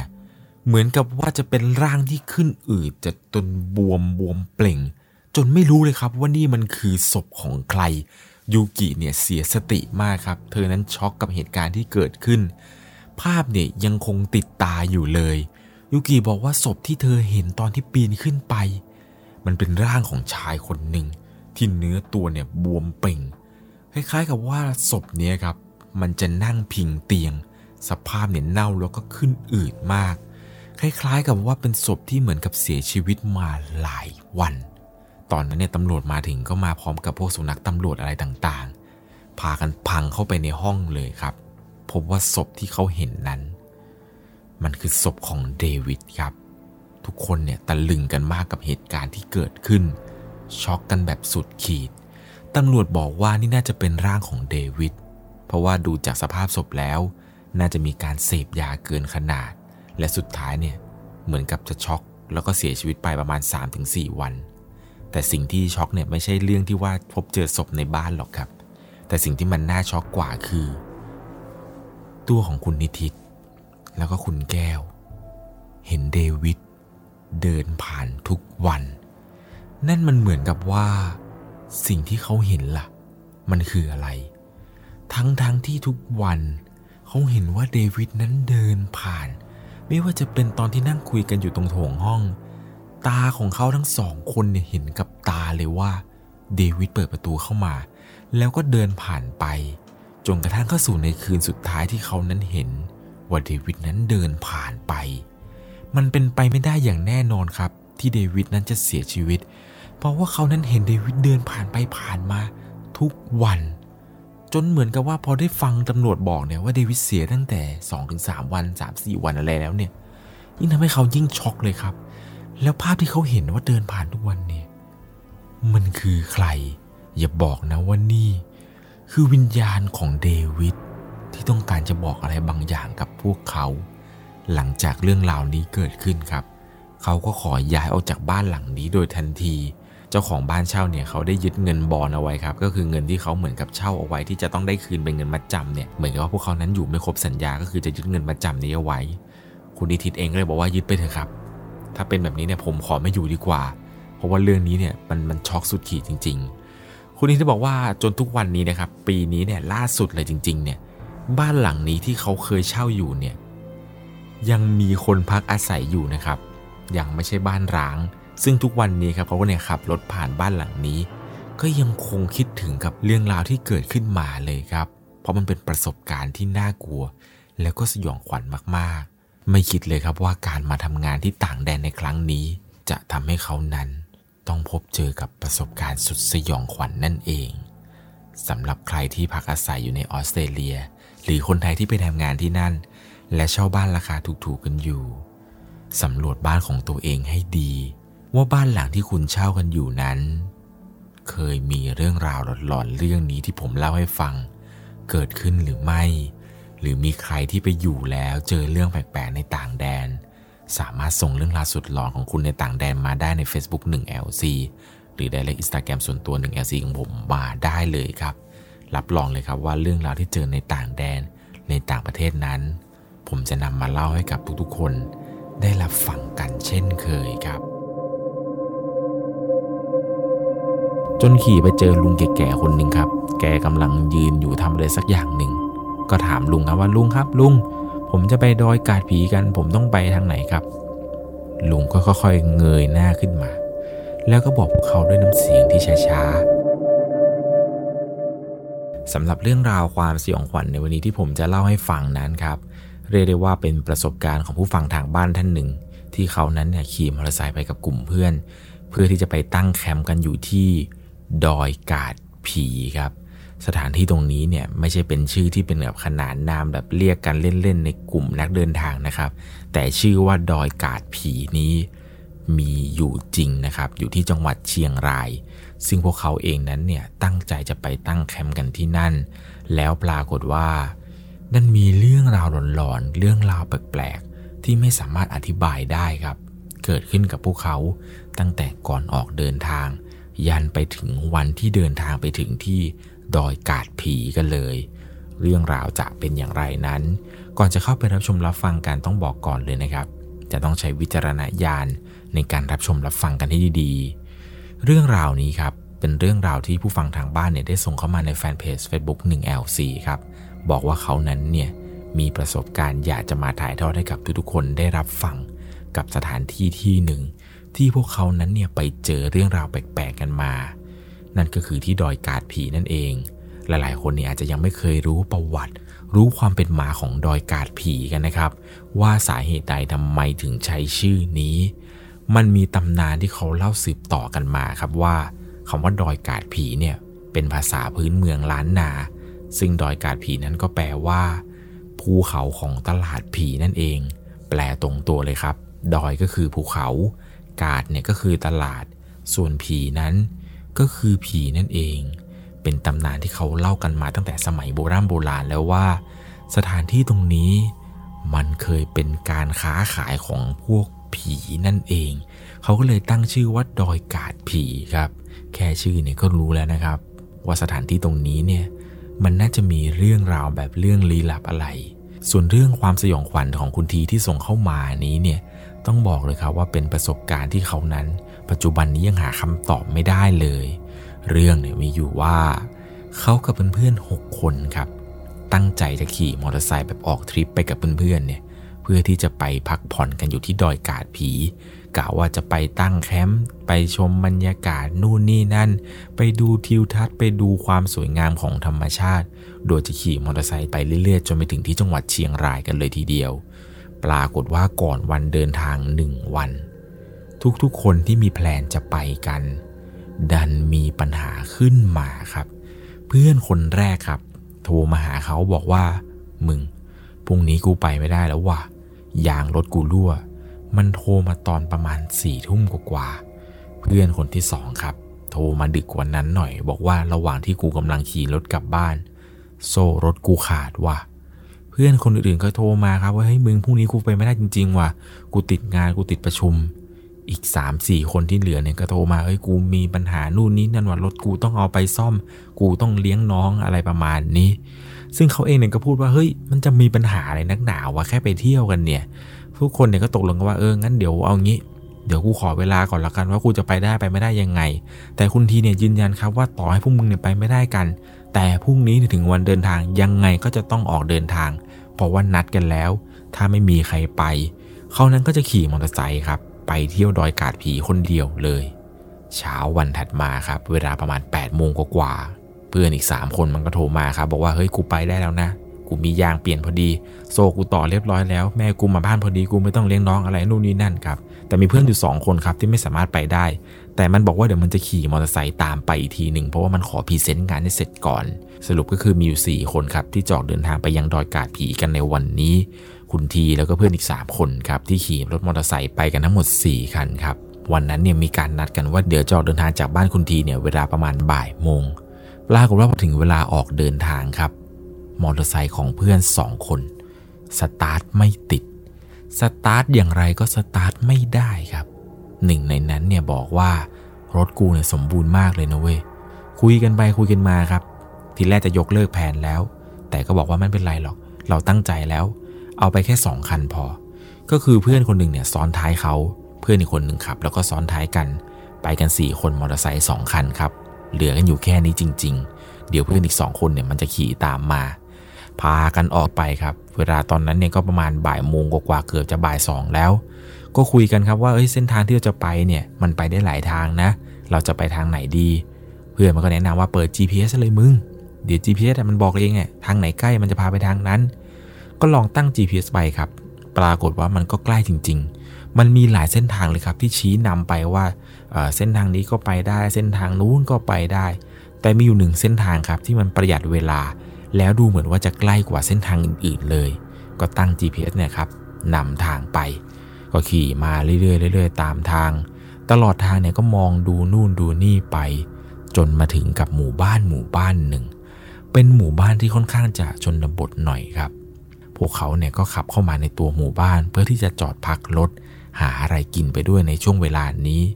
ก็ไปเจอกับร้านอาหารร้านหนึ่งครับ เป็นร้านอาหารแบบเพิงสังกะสีเก่า ก็จอดรถหน้าร้านแกเลย เดินไปถึงปุ๊บก็ไปนั่งกันอยู่ตรงโต๊ะไม้เก่าๆ ก็สั่งอาหารกินกันครับ สั่งง่ายๆ พวกอาหารตามสั่งอะไรทั่วๆไป พอกินข้าวกินอะไรกันเสร็จปุ๊บ ก็เดินออกมาจะจ่ายตังค์ให้กับป้าเจ้าของร้าน ป้าแกเนี่ยก็พูดประมาณว่า พวกหนูเนี่ยจะไปที่ไหนกันเหรอ เขาเองก็ตอบว่าอ๋อ พวกผมจะไปดอยกาดผีกันครับ พอป้าได้ฟังเช่นนั้นครับลักษณะหน้าตา สีหน้า น้ำเสียง ป้าคนนี้เนี่ยเปลี่ยนไปเลยครับ จู่ๆแกก็พูดขึ้นมาแบบด้วยสีหน้าที่จริงจัง แล้วก็ออกแนวแบบดุๆพวกเขาหน่อยว่า พวกหนูจะไปทำอะไรกัน ไปทำไมที่นั่น เขาเองเนี่ยก็งงครับ ว่าป้าเป็นอะไร ตอนมาถึงครั้งแรกเนี่ย ป้ายิ้มแย้มแจ่มใสนู่นนี่นั่นพอบอกว่าจะไปดอยกาดผีเท่านั้นแหละ ป้าแกเปลี่ยนไปเป็นคนละคนเลยครับ เขาเองเนี่ยก็ไม่รู้จะทำอย่างไร ไม่รู้จะตอบยังไงดี ก็เลยบอกป้าครับว่าอ๋อพวกผมจะไปพักผ่อนกันครับ จะไปตั้งแคมป์ชมวิวกัน ป้าแกเนี่ยไม่พูดครับ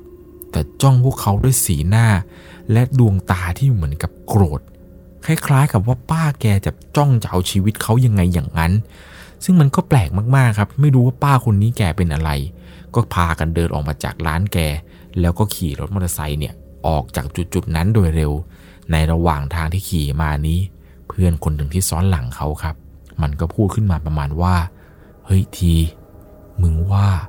เมื่อกี้แม่งแปลกๆปะวะเขาก็บอกว่าแปลก เออ แปลกจริง ๆ ป้าเนี่ยแม่งแปลกมากๆ เพื่อนก็บอกว่า เออ ป้าแปลกอะใช่อยู่แล้ว แต่มึงไม่ลองสังเกตอะไรเลยวะระหว่างที่พวกเรานั่งกินกันนะแม่งเหมือนกับว่ามีดวงตาแบบใครก็ไม่รู้เนี่ย จ้องมองพวกเราตลอดเวลาเลย ชาวบ้านที่ขี่มอเตอร์ไซค์ขับผ่านไปผ่านมา เห็นพวกเรานั่งอยู่เนี่ย พวกเขาถึงขั้นหันมามองพวกเราแบบไม่ละสายตาเลยนะเว้ยเขาเองก็บอกว่าเฮ้ยมึงจะคิดอะไรมาก เขาคงคิดว่าพวกเราเป็นนักท่องเที่ยวไง แบบไม่เคยเห็นพวกเราแบบขี่รถมอเตอร์ไซค์แบบมอเตอร์ไซค์คันใหญ่ๆทัวริ่งเนี่ยมาก่อนหรือเปล่า พวกเขาก็เลยมองมา คุณทีก็พยายามบอกเพื่อนครับว่าเฮ้ยอย่าไปคิดมาก ก็แค่เรื่องปกติไม่มีอะไรหรอก ปรากฏว่าก็พากันขี่มาเรื่อยๆตาม GPS ครับ ขี่มาปุ๊บ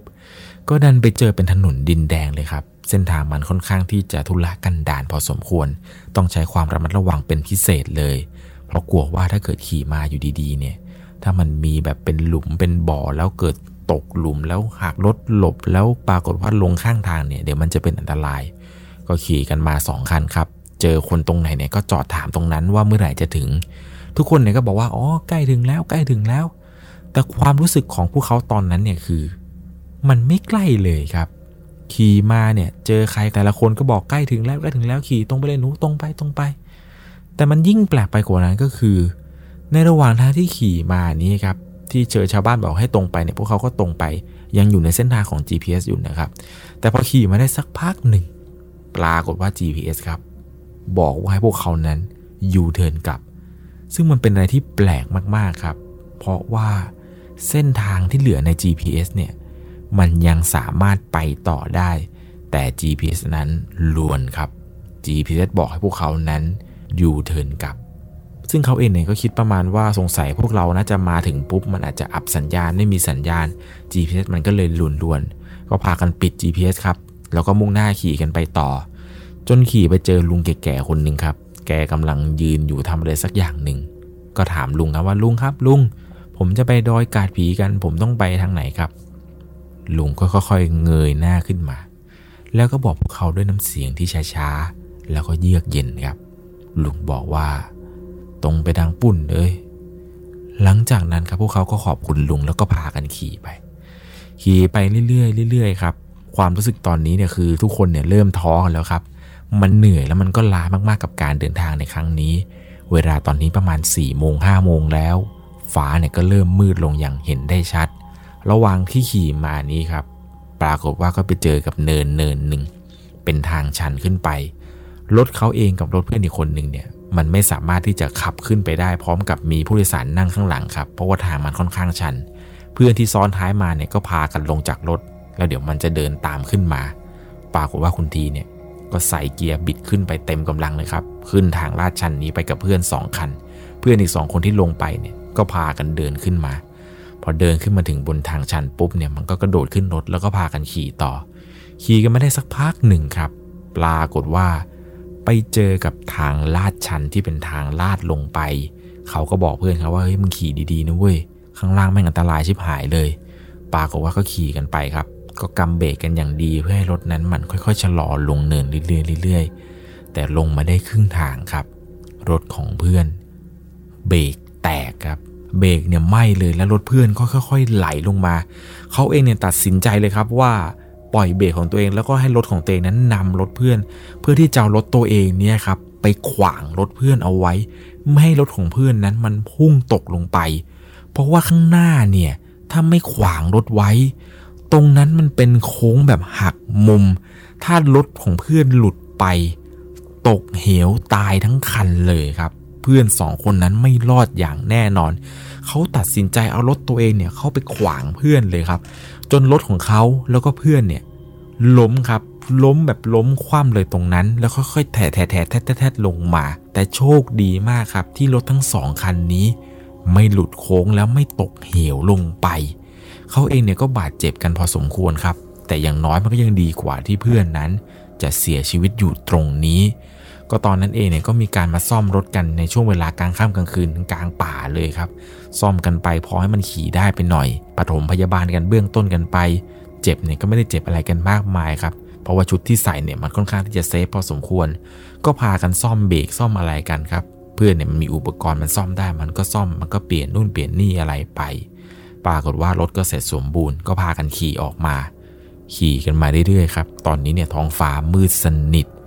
เวลาน่าจะประมาณสามทุ่มกว่าในระหว่างทางที่ขี่มาเนี่ยก็เริ่มเหนื่อยแล้ว ปรากฏว่าดันไปเจอกับแม่ลูกคู่หนึ่งครับ แม่ลูกคู่นี้เนี่ยขี่มอเตอร์ไซค์เก่าๆอยู่ข้างทาง พวกเขาเองเนี่ยก็ขี่ไปเทียบเลยครับ แล้วก็ถามว่าน้านะครับนะครับ ผมจะไปดอยกาดผีกันต้องไปทางไหน แม่ลูกคู่นี้ครับ ก็บอกกับพวกเขานั้น ขี่กันไปเรื่อยๆ พวกเขาเองเนี่ยก็ขอบคุณครับ แล้วก็ขี่ออกจากจุดจุดนั้นไป เพื่อนเนี่ยมันขี่นำส่วนคุณทีนั้นขี่ตาม โดยกระจกหลังที่มองเนี่ยเห็นไฟหน้ารถของสองแม่ลูกคู่นั้นอยู่ ขี่กันไม่ได้สักพักหนึ่งก็ไปเจอกับรถมอเตอร์ไซค์คันหนึ่งครับ เก่าๆกำลังขี่อยู่ข้างหน้าพวกเขาสองคันนี้เนี่ยก็ขี่ไปเทียบครับ ปรากฏว่าพอขับเข้าไปใกล้ๆมอเตอร์ไซค์คันที่พวกเขาเห็น เพื่อที่จะถามทางนั้น ขี่เข้าไปใกล้ครับ ดันไปเห็นว่า มอเตอร์ไซค์คันหน้าที่พวกเขาเห็นอยู่นี้ มันคือสองแม่ลูกคนเมื่อกี้เลยครับ ทั้งทั้งที่พวกเขานั้นขี่ผ่านมาแล้ว เป็นไปไม่ได้อย่างแน่นอนที่สองแม่ลูกคู่นี้ จะขี่แซงพวกเขาไปพอพวกเขาขี่ไปเทียบครับกำลังจะหันไปถามว่า ดอยกาดผีไปที่ไหน ถึงกับตกใจเลยครับ สีหน้าแววตา ของผู้หญิงคนนี้ที่เขาเห็น รวมไปถึงเด็กที่นั่งซ้อนท้ายอยู่นี้ มันใช่ครับ มันคือสองแม่ลูกคู่เมื่อกี้ชัดๆเลย เขาเองเนี่ยก็ตกใจครับว่าเฮ้ยผมขี่รถผ่านป้ามาแล้ว แล้วป้าแซงผมมาได้ยังไง พอจังหวะนั้นที่เขาเห็นเนี่ย เขาไม่กล้าแม้แต่จะเอ่ยปากถามเลยครับ ตอนนั้นเนี่ยคุณทีตัดสินใจบิดมอเตอร์ไซค์นำไปเลยครับ ไอ้เพื่อนอีกคันหนึ่งเนี่ยมันก็ตกใจครับ ไม่รู้ว่าคุณทีเนี่ยขับหนีทำไม มันก็บิดตามคุณทีมาโดยทิ้งสองแม่ลูกคนเมื่อกี้เนี่ยทิ้งไปเลยครับ พอบิดมาเรื่อยๆครับเพื่อนมันก็บีบแต่ตลอดเลยครับ ให้เขานั้นจอด คุณทีเนี่ยก็ค่อยๆชะลอรถชะลอรถครับ เพื่อนเนี่ยมันก็ถามว่ามึงจะหนีไปไหนวะทำไมมึงไม่ถามเขาคุณทีก็บอกว่า ให้กูถามอะไรอะสองแม่ลูกเมื่อกี้ไงที่เราเจอครั้งแรกที่เราถามเขาไปแล้วอะคนเดียวกันเลย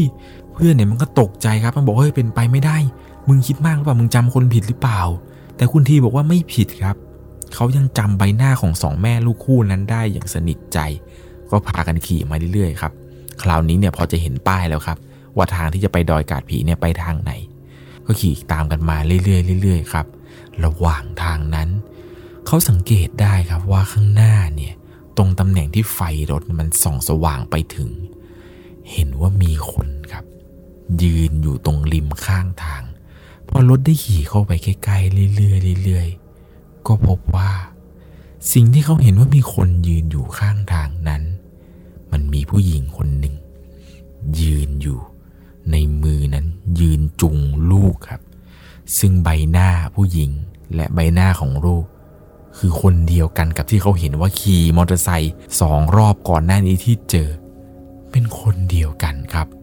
ยืนอยู่ข้างทาง ตำแหน่งที่เขาเห็นเนี่ยคือชัดมากๆครับ เพราะรถเขาขับเข้าไปใกล้เรื่อยๆเรื่อยๆ ผู้หญิงคนนั้นที่ยืนจูงลูกอยู่เนี่ย มือหนึ่งที่จับแขนเด็ก อีกมือหนึ่งเนี่ยยกขึ้นมาเหมือนกับจะโบกให้เขานั้นจอด เขานั้นตัดสินใจไม่จอดครับ แล้วก็ขับผ่านไป ในระหว่างที่ขี่มานั้นเนี่ยคือทุกคนเนี่ยคือจิตตกแล้วครับ กลัวกันแบบกลัวสุดขีด จู่ๆเพื่อนคนหนึ่งก็พูดขึ้นมาว่าเฮ้ยมึงมึงข้างหน้าแสงไฟแสงไฟ ก็มองดีๆกันครับปรากฏว่าข้างหน้าเนี่ยมันมีหมู่บ้านหมู่บ้านหนึ่งครับ เวลาตอนนั้นเวลาประมาณ4ี่ทุ่มกว่าๆแล้ว พวกเขาเนี่ยตัดสินใจบิดมอเตอร์ไซค์รีบไปจนถึงหมู่บ้านนั้นกันครับ พอขี่เข้าไปปุ๊บเนี่ยคนในหมู่บ้านก็ออกมาถามเลยครับว่ามีอะไรให้พวกเขาช่วยหรือเปล่า เพราะว่าตอนนี้เนี่ยมันสี่ทุ่มกว่าๆแล้ว พวกเขาก็บอกว่าผมหลงทางครับ ผมจะไปที่ดอยกันเนี่ย แต่ไม่รู้ทำไมพวกผมหลงกันไปหลงกันมาอยู่อย่างนี้ ปรากฏว่าชายคนนั้นที่เดินมาถามเนี่ยว่ามีอะไรให้ช่วยไหม อยู่ดีๆครับ ชายคนนี้เนี่ยก็ค่อยๆเดินถอยหลัง ถอยหลัง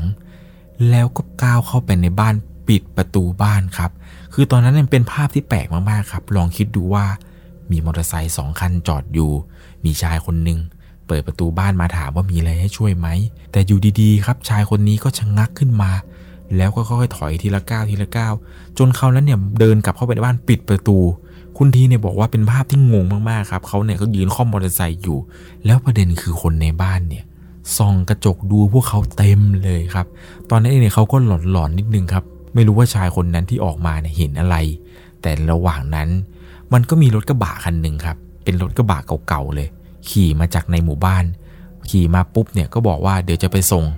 พวกเขาเนี่ยดีใจมากๆครับ ชายคนนี้เนี่ยแกขี่รถกระบะเก่าๆมาคันหนึงบอกว่าให้พวกเขาสองคันเนี่ยขี่ตามมาปรากฏว่ารถกระบะคันนี้ครับก็นำออกจากในหมู่บ้านเนี่ยบอกว่าขับตามเรื่อยนะเดี๋ยวจะไปส่ง ก็ขับมาเรื่อยๆเรื่อยๆครับมาสักระยะหนึ่งจนไปเจอป้ายครับว่านี่คือทางขึ้นดอยกาดผี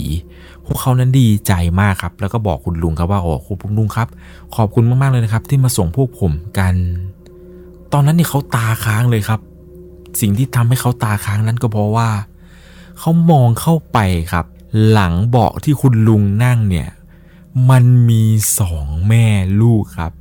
นั่งอยู่ตรงเบาะหลัง จากที่ลุงนั้นนั่งอยู่ เขานั้นช็อกไปสักครู่หนึ่งใหญ่ ๆ เลยครับเพราะสิ่งที่เขาเห็นเนี่ยคือสองแม่ลูกนั้นนั่งอยู่นิ่ง ๆ ครับ สายตาของสองแม่ลูกนั้นเนี่ยมองตรงไปอย่างเดียว ลุงแกเนี่ยก็หันมาคุยกับเขาว่า ไม่เป็นไรหนูไม่เป็นไร หลังจากนั้นพอเขาได้เห็นภาพนี้ครับ ก็พากันบอกลุงครับว่าลุงครับ ขอบคุณมากครับไปแล้วครับ ก็พากันบิดมอเตอร์ไซค์ครับ ขึ้นไปยังดอยกาดผี พอไปถึงปุ๊บก็ไปจัดแจงที่ทำที่ปงที่พักอะไรกันครับ รีบกางเต็นท์แล้วก็มานั่งคุยกันครับว่าไอสิ่งที่เราเจอกันเนี่ย ทำไมมันเกิดขึ้นได้ยังไงวะไหนจะเรื่องที่ว่าสองแม่ลูกที่ว่าเจอขี่มอเตอร์ไซค์อยู่แล้วไปเห็นว่าเขามายืนโบ สุดท้ายมันนั่งอยู่ในรถกระบะลุงอีก ไหนจะเส้นทางต่างๆที่ GPS เนี่ยนำไปแล้วก็ไม่ถึงสักทีนั่งคุยอยู่ตรงนั้นหลายชั่วโมง จนสุดท้ายเนี่ยรีบพากันเข้านอน ในระหว่างที่นอนอยู่นี้ครับเขานั้นได้ยินเสียงคนเดินไปเดินมารอบเต็นท์มันเป็นเสียงที่เดินย่ำไป เดินย่ำมา แล้วเหมือนกับจะได้ยินเสียงคล้ายๆ กับเป็นเสียงเด็กร้องครับ เป็นเสียงเด็กร้องประมาณว่า แม่ แม่ แม่ เสียงเด็กนี้เนี่ยเขาบอกว่ามันยังจำอยู่ในหัวสมองอยู่เลยครับ เพราะว่าเสียงเด็กคนนี้ที่ร้องมาเนี่ยเป็นเสียงที่แบบน่ากลัวมากๆ คือค่ำคืนนั้นที่ได้ยินเนี่ยได้ยินมาจากนอกเต็นท์ด้วยครับ ไม่รู้ว่าเรื่องราวแปลกๆนี้มันเกิดขึ้นได้อย่างไรค่ำคืนนั้นเนี่ยเขารีบขั้นใจนอนเลยครับ ทั้งเสียงคนเดินทั้งเสียงเด็กร้องอะไรต่างๆ เนี่ยมันดังรอบเต็นท์พวกเขาจนกระทั่งเช้ามาครับ ตื่นเช้ามาเนี่ยก็ได้รับโทรศัพท์จากเพื่อนสองคนที่มันกำลังขับรถตามมา มันบอกว่าพวกมันเนี่ยใกล้จะถึงแล้วครับ เขาเป็นข้อห้าที่จะตกใจนิดหน่อยครับ เพราะว่ากว่าที่พวกเขาจะมาถึงตรงนี้ ใช้เวลาเดินทางกันประมาณ 9 ชั่วโมงกว่าๆเขานั้นบอกว่าเป็นไปไม่ได้อย่างแน่นอน เพราะว่าขณะพวกเขาขับตาม GPS มา เป็นเส้นทางที่ใกล้ที่สุดแล้วเนี่ยยังใช้เวลาตั้ง 9 ชั่วโมงเลย มันบอกว่าพวกมึงมาเส้นทางไหนกันเนี่ยมึงหลงทางกันหรือเปล่า นี่ก็ขี่กันมาทางปกติเนี่ย สี่ชั่วโมงกว่าก็ถึงแล้ว หลังจากวันนั้นที่เพื่อนมาถึงปุ๊บครับ พอกลับก็พากันไปทำบุญชุดใหญ่กันเลย ไม่รู้ว่าเรื่องราวหลอนๆที่เกิดขึ้นเนี่ย มันเกิดขึ้นได้อย่างไร หลายๆเรื่องครับที่เขาเจอนั้นเป็นอะไรที่แปลกมากๆ ไหนจะหมู่บ้านที่เขานั้นเข้าไปในตอนกลางคืน ผู้หญิงที่เขาเห็นที่เป็นผู้หญิงสองแม่ลูก ที่เห็นว่าขี่มอเตอร์ไซค์อยู่ข้างทาง แล้วก็ไปโผล่อีกทีนึงโบกมือเรียกพวกเขา แล้วไหนจะสองแม่ลูกคู่นี้ จะเป็นนั่งอยู่ในรถของลุงคนนั้นที่ขี่นำออกมาอีก รวมไปถึงเสียงเด็กเรียก เสียงเดินรอบเต็นท์อะไรที่พวกเขาเนี่ยไปเจอมา เรียกได้ว่าเขานั้นเนี่ยเจอแต่เหตุการณ์ที่ไม่สามารถจะอธิบายได้ทั้งนั้นเลยครับ กับสิ่งที่มันเกิดขึ้นในระหว่างที่พวกเขานั้น ไปเที่ยวที่ดอยกาดผีกัน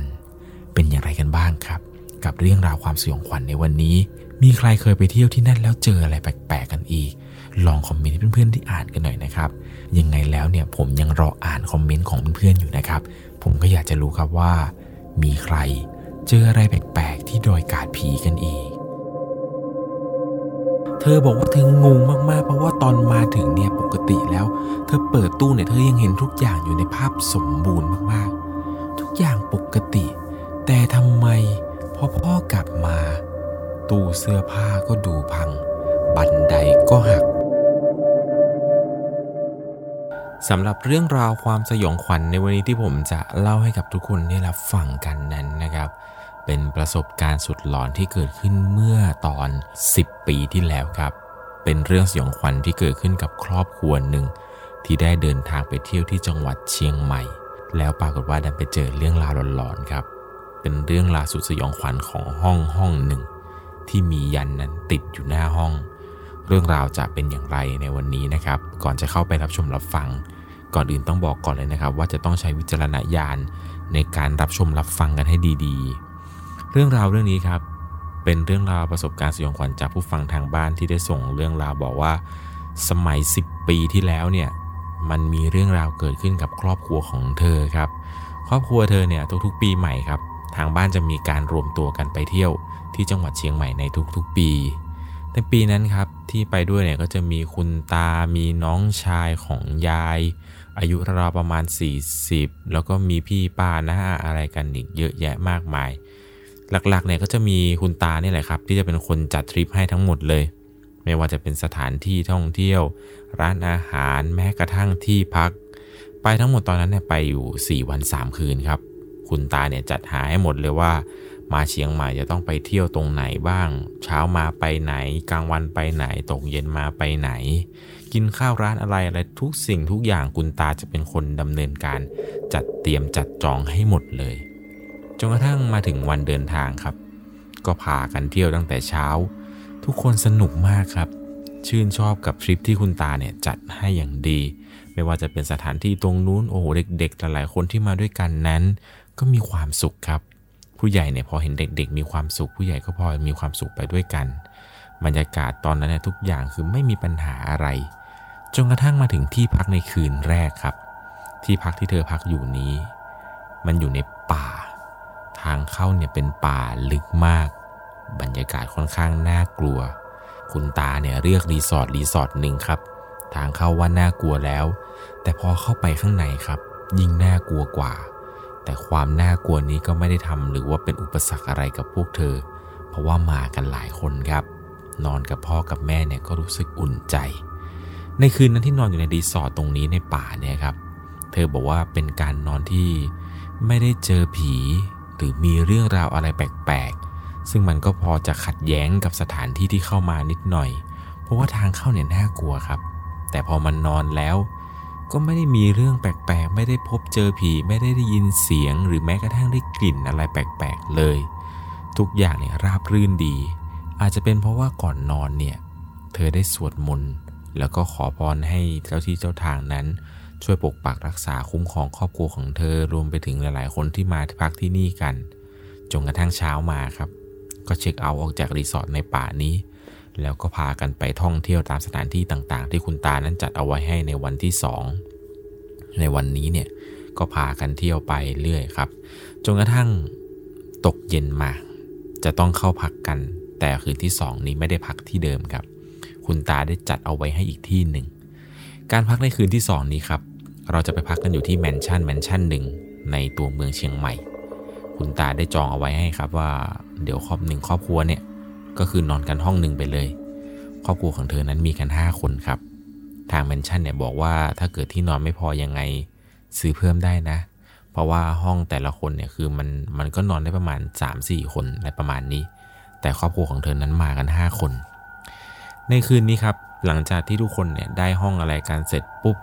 ก็พากันแค่เอาของเนี่ยไปหย่อนเอาไว้ในห้อง หลังจากของเสร็จปุ๊บอะไรปับ๊บก็พากันขึ้นรถครับ ไปเที่ยวถนนคนเดินกัน ระหว่างที่เดินช้อปปิ้งเดินซื้อของกันอยู่ในถนนคนเดินนี้ครับ คนเนี่ยก็ผู้คนก็เยอะแยะมากมาย เธอก็ถามตาครับว่าตาแล้วคืนนี้ตานอนไหนคะนะตานอนห้องไหน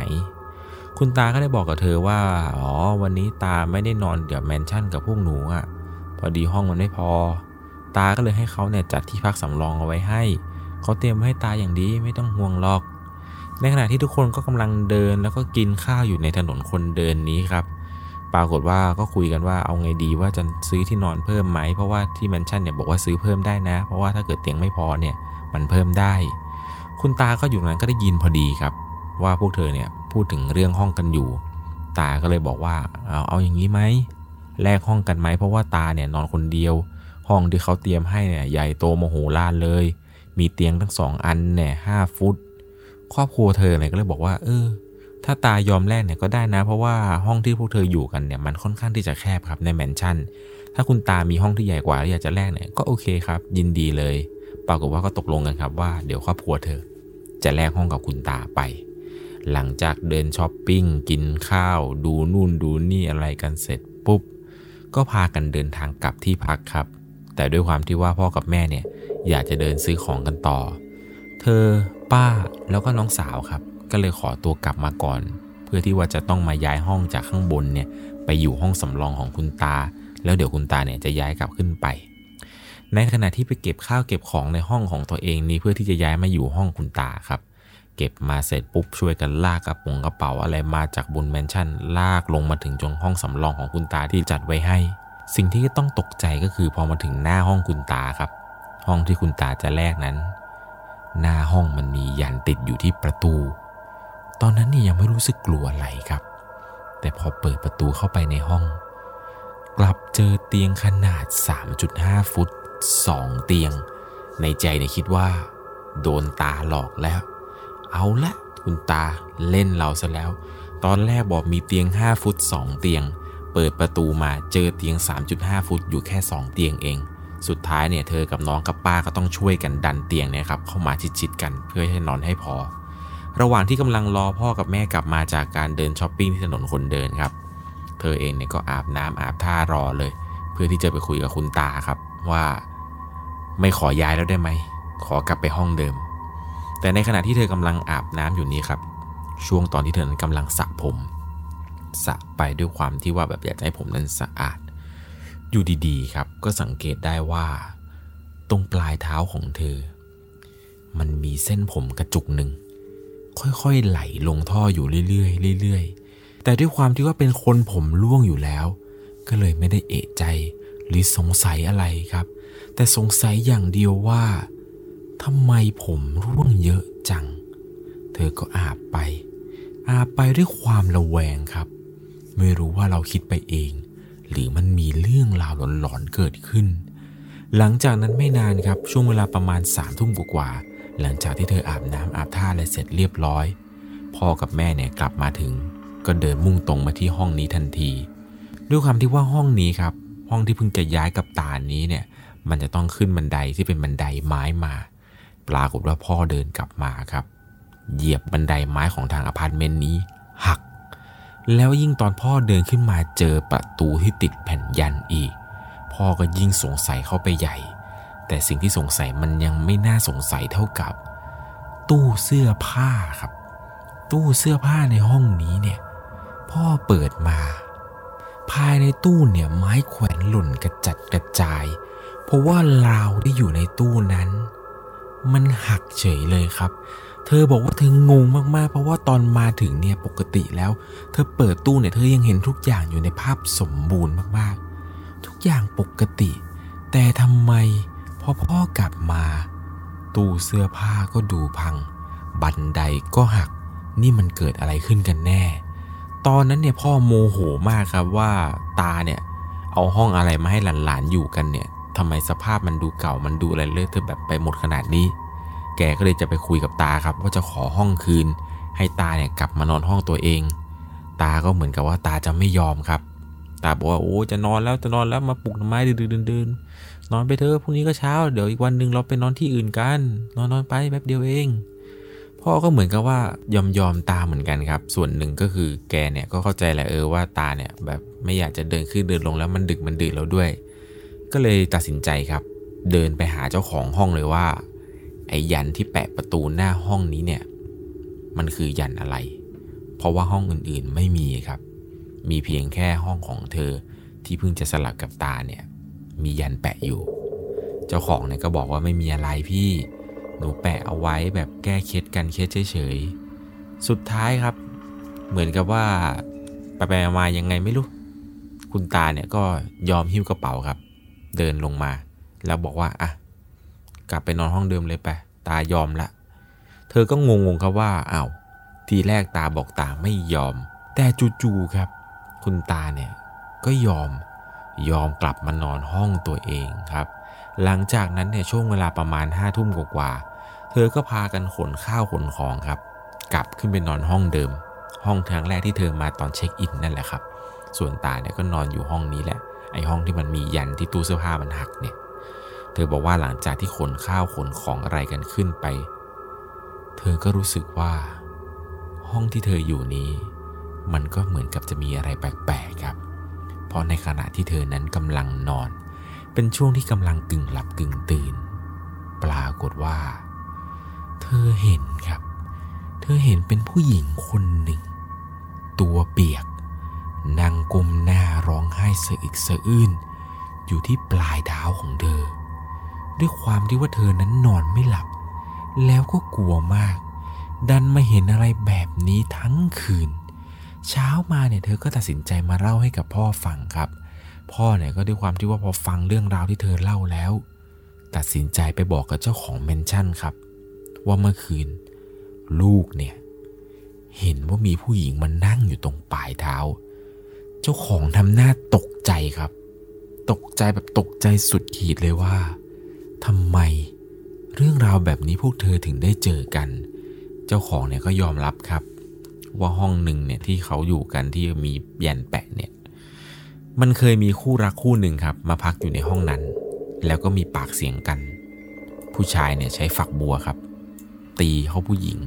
แล้วก็เอาสายฝักบัวนั้น รัดคอจนตาย เธอกับครอบครัวเนี่ยตกใจมากครับ กับเรื่องราวที่เจ้าของแมนชั่นนี้เล่าให้ฟัง เจ้าของแมนชั่นยังบอกต่อนะครับ ว่าอย่าไปบอกใคร เขายินดีที่จะไม่คิดเงิน แต่ทางครอบครัวของเธอครับ พ่อกับแม่เนี่ยไม่ยอม บอกว่าคิดเงินเลย คิดเงินตามปกติเนี่ยแหละ แต่ขออย่างเดียว อย่าทำแบบนี้กับใครอีก อย่าคิดว่าทุกอย่างเนี่ยจะจบได้ ซึ่งพอมารู้อีกทีหนึ่งครับ สาเหตุที่คุณตาเนี่ยยอมกลับมานอนห้องนี้ เพราะว่า คุณตาเนี่ยดันเห็นผู้หญิงคนนั้นนะครับ ผู้หญิงคนเดียวกันกับเธอเนี่ย มันนั่งร้องไห้อยู่ที่ปลายเท้าเหมือนกัน คุณตาคิดว่ากลับมาที่ห้องเนี่ยจะปลอดภัยครับ เพราะว่ามันมียัน แต่ที่ไหนได้พอกลับเข้ามาในห้องเดิมที่เพิ่งจะย้ายไปครับ ในค่ำคืนนั้น คุณตาเจอสิ่งที่หนักกว่า เพราะว่ารอบนี้ครับ ตลอดทั้งคืน คุณตาได้ยินเสียงน้ำเนี่ยไหล น้ำในฝักบัวมันไหลทั้งทั้งที่ไม่มีใครอาบน้ำทั้งได้ยินเสียงสะอึกสะอื้นในห้องน้ำพร้อมกับเสียงฝักบัว ที่มันไหลนองทั้งคืน แต่พอเช้ามาครับ พื้นห้องน้ำนั้นแห้งสนิท ฝักบัวเนี่ยไม่เปียกแม้แต่น้อย คุณตาพยายามเอามือไปรูปๆอยู่ตรงฝักบัว มันก็ไม่มีน้ำหยดออกมาแม้แต่หยดเดียว จนพอหลังจากที่คุณตาอาบน้ำอาบท่าอะไรเสร็จ จังหวะที่แกกำลังจะเดินออก แกบอกว่าแกเห็นเป็นผู้หญิงคนหนึ่ง ยืนอยู่ตรงหน้าห้องน้ำโดยสภาพที่คอหัก เนื้อตัวเนี่ยซีด ตอนนั้นคุณตาทำอะไรไม่ถูกครับทำได้เพียงแต่รีบเดินออกจากห้องนี้โดยเร็วที่สุดครับ หลังจากที่ครอบครัวเธอเนี่ยออกจากแมนชั่นนี้ ทุกคนตอนนั้นเนี่ยไม่มีใครกล้าพูดถึงเรื่องราวที่เกิดขึ้นนี้เลย จนกระทั่งกลับมาถึงบ้านครับ รู้สึกว่าแม่เนี่ยจะมีอาการหนักที่คอ แม่บอกว่าตั้งแต่วันที่กลับมาเนี่ยแม่ไม่กล้ามองเงาตัวเองที่แดดเลย แม้แต่กระจก แม่ยังไม่กล้าส่องเลยลูก หลังจากนั้นครับ แม่แกเนี่ยก็ไปหาพระ เป็นพระองค์หนึ่งครับ พระแถวบ้านที่แบบเชื่อถือได้ที่แม่เนี่ยนับถืออยู่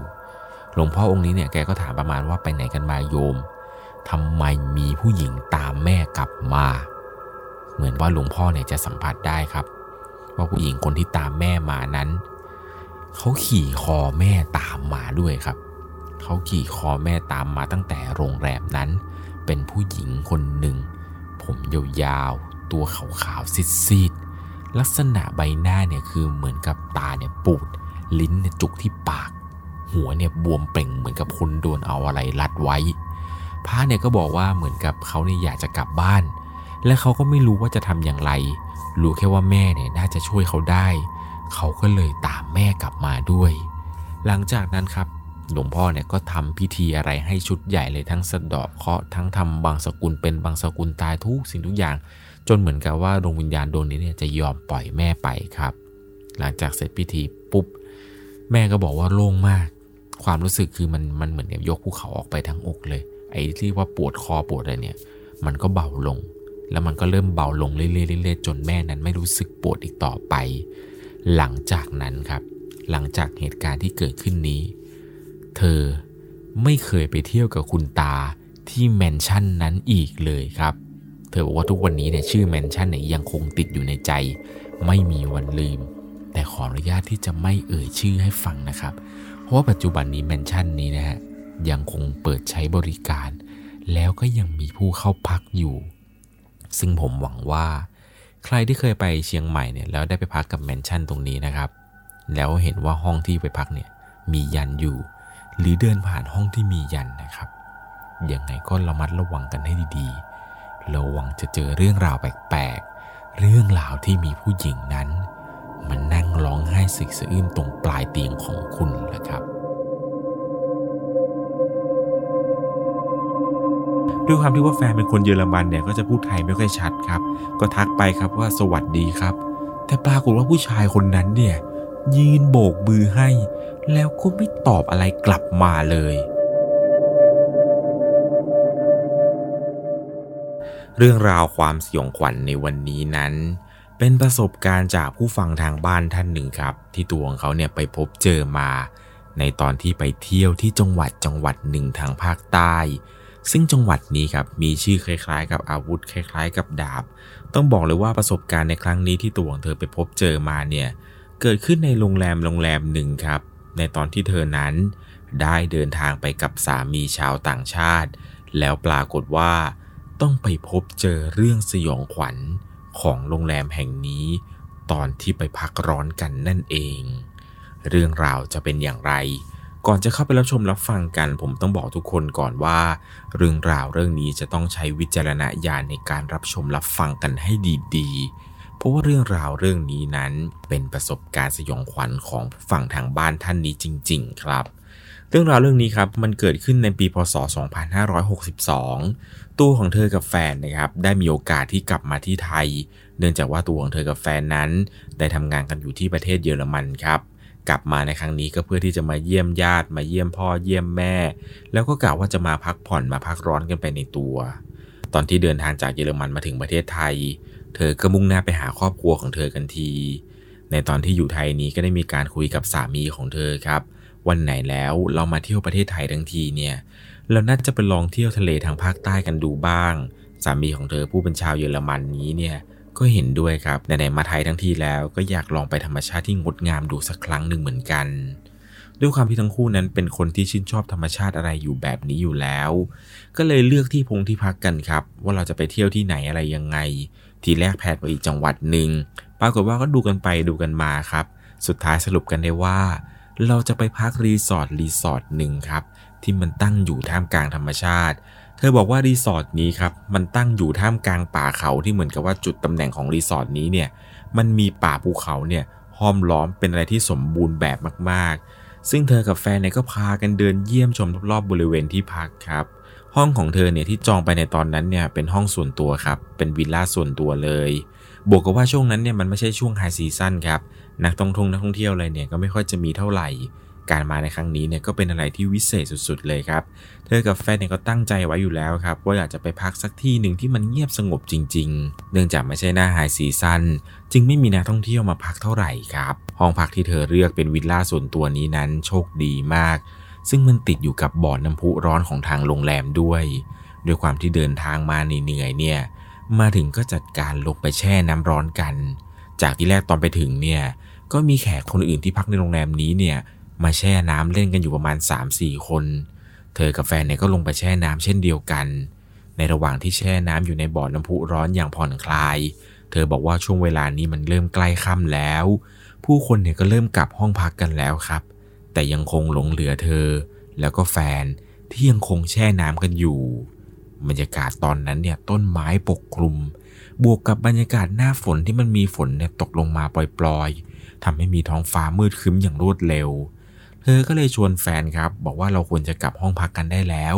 ก่อนที่ฟ้านั้นจะมืด แฟนของเธอเนี่ยก็บอกว่าขออีกแป๊บหนึ่งนะ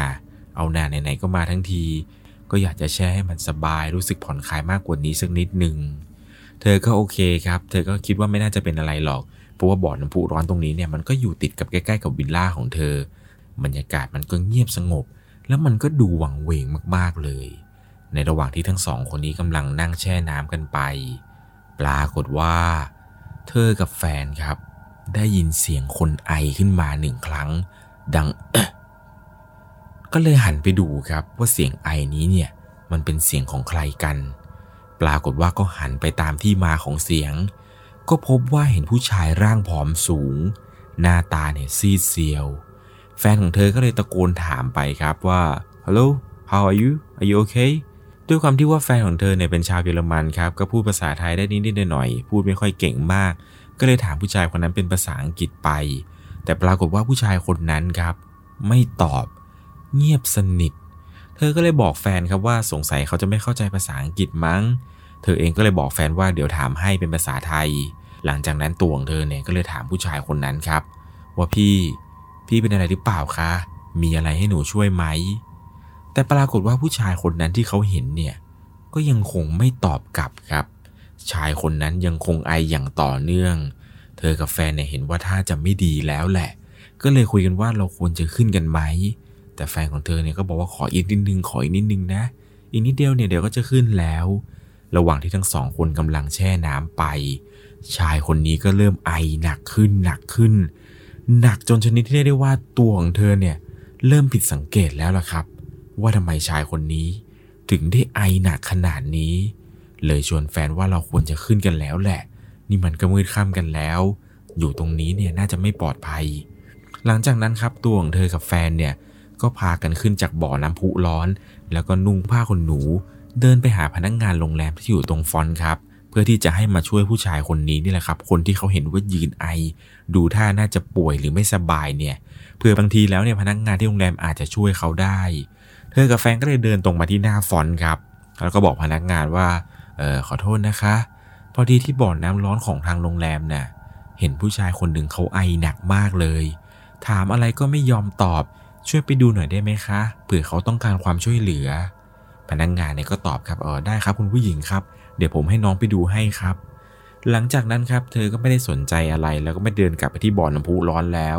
หลังจากบอกพนักงงานหน้าฟอนเสร็จ เธอก็เดินกลับไปที่ห้องพักตามปกติเพื่อที่จะพักผ่อนครับ ต้องบอกก่อนเลยว่าวิลล่าที่เธอไปอยู่เนี่ย ตรงนั้นมันจะเป็นวิลล่าส่วนตัวมีประมาณ 5 หลังได้ ซึ่งมันก็จะแยกจากโซนที่โรงแรมที่เป็นตึกอีกทีหนึ่งครับวิลล่าที่เธออยู่เนี่ยมันค่อนข้างที่จะเงียบสงบพอสมควร เธอกับแฟนเนี่ยหลังจากที่อาบน้ำอาบท่าอะไรกันเสร็จแล้วครับ ก็พากันเดินจากวิลล่ากลับมาที่ห้องอาหารค่ำของโรงแรม เพื่อที่จะมาทานอาหารค่ำกัน ตอนเดินมาถึงที่ห้องอาหาร ปรากฏว่าก็เจอน้องพนักงงานคนเดิมครับ คนที่เธอบอกว่าให้ไปช่วยผู้ชายคนนั้นหน่อย เขาก็เลยถามครับ ถามน้องพนักงงานคนนี้นี่แหละ ว่าตกลงแล้ว พี่คนนั้นเนี่ยเขาโอเคไหมน้องพนักงงานคนนี้เนี่ยก็บอกว่า ตอนผมไป ผมไม่เห็นว่ามีใครยืนตรงนั้นเลยครับ มันไม่มีใครยืนอยู่ตรงนั้นจริง ๆ ผมเนี่ยไปถึงไม่เห็นมีใครยืนอยู่ตรงนั้นเลยจริง ๆ นะครับ บางทีแล้วเขาอาจจะกลับห้องไปแล้วก็ได้ เธอกับแฟนก็เลยโอเคครับ ไม่เป็นไรก็คิดว่าคงจะกลับห้องไปจริง ๆ แหละ ไม่ได้คิดอะไรมากมาย ก็คิดว่าน่าจะเป็นแขกที่มาพักในโรงแรมเช่นเดียวกัน เพราะว่าตอนที่เธอไปถึงที่บ่อเนี่ย ก็เห็นอยู่แล้วล่ะครับ ว่ามีแขกเนี่ยมาใช้บริการตรงบ่อน้ำพุร้อนนี้อยู่เหมือนกัน หลังจากนั้นเนี่ยก็สั่งอาหารค่ำมานั่งทานกันไป เหตุการณ์ทุกอย่างเนี่ยก็ผ่านไปตามปกติ จนกระทั่ง ทานอาหารเสร็จ แล้วก็เดินกลับมาที่วิลล่าที่พักนั่นเอง ในระหว่างที่กำลังเดินขึ้นวิลล่าไป ปรากฏว่า ตัวของเธอกับแฟน ก็เห็นผู้ชายคนเดิมครับ ผู้ชายคนที่เขาเห็นว่าไอคอกคอกแคกเหมือนจะไม่สบายเหมือนจะตายอยู่ตรงบ่อน้ำพุร้อนคนเดียวกันนั้นเลยครับ ชายคนนี้เนี่ยโบกมือทักทาย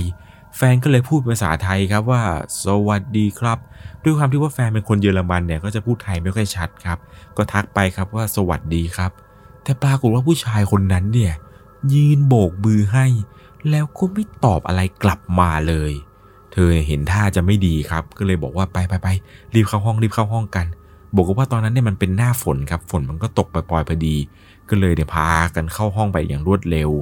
บรรยากาศตอนนั้นเป็นอะไรที่หลอนมากๆ เธอบอกว่าด้วยความที่ต้นไม้เนี่ยมันปกคลุมอย่างแน่นหนา และปรากฏว่าเห็นผู้ชายคนนี้เนี่ยยืนโบกมือให้อยู่ตรงทางขึ้นวิลล่าอีกหลังหนึ่ง ซึ่งมันอยู่ติดติดกันกับเธอเลย เธอก็คิดในใจกันว่ามันก็แปลกเหมือนกันว่ะ ทักภาษาไทยก็ไม่ตอบ แฟนพูดภาษาอังกฤษใส่ก็ไม่ตอบทำไมมันแปลกจัง แฟนเนี่ยก็พูดประมาณว่าเขาอาจจะไม่ได้ยินที่เราพูดมั้ง หรือว่าบางทีแล้ว เขาอาจจะต้องการแค่โบกมือทักทายธรรมดา ช่างเขาเถอะไม่มีอะไรหรอก ตอนนั้นในตัวของเธอก็คุยกับแฟนครับว่ามันมันแปลกจริง ๆ มันไม่ใช่เรื่องปกติแล้ว ปกติแล้วเนี่ยถ้าคนแปลกหน้าทักทายกันเนี่ยเขาต้องตอบกลับกัน นี่มันเงียบผิดปกติ มันเงียบแบบแปลกๆ หลังจากนั้นเนี่ยเธอกับแฟนก็มานั่งดูทีวีกันอยู่ที่ในห้องนั่นแหละครับ นั่งดูไปดูมา ปรากฏว่าฝนข้างนอกเนี่ยมันเริ่มหยุดตกแล้ว ก็เลยชวนแฟนครับออกมานั่งเล่นกันอยู่ตรงหน้าระเบียง ซึ่งระเบียงเนี่ยมันก็อยู่ไม่ได้ไกลจากห้องที่เขา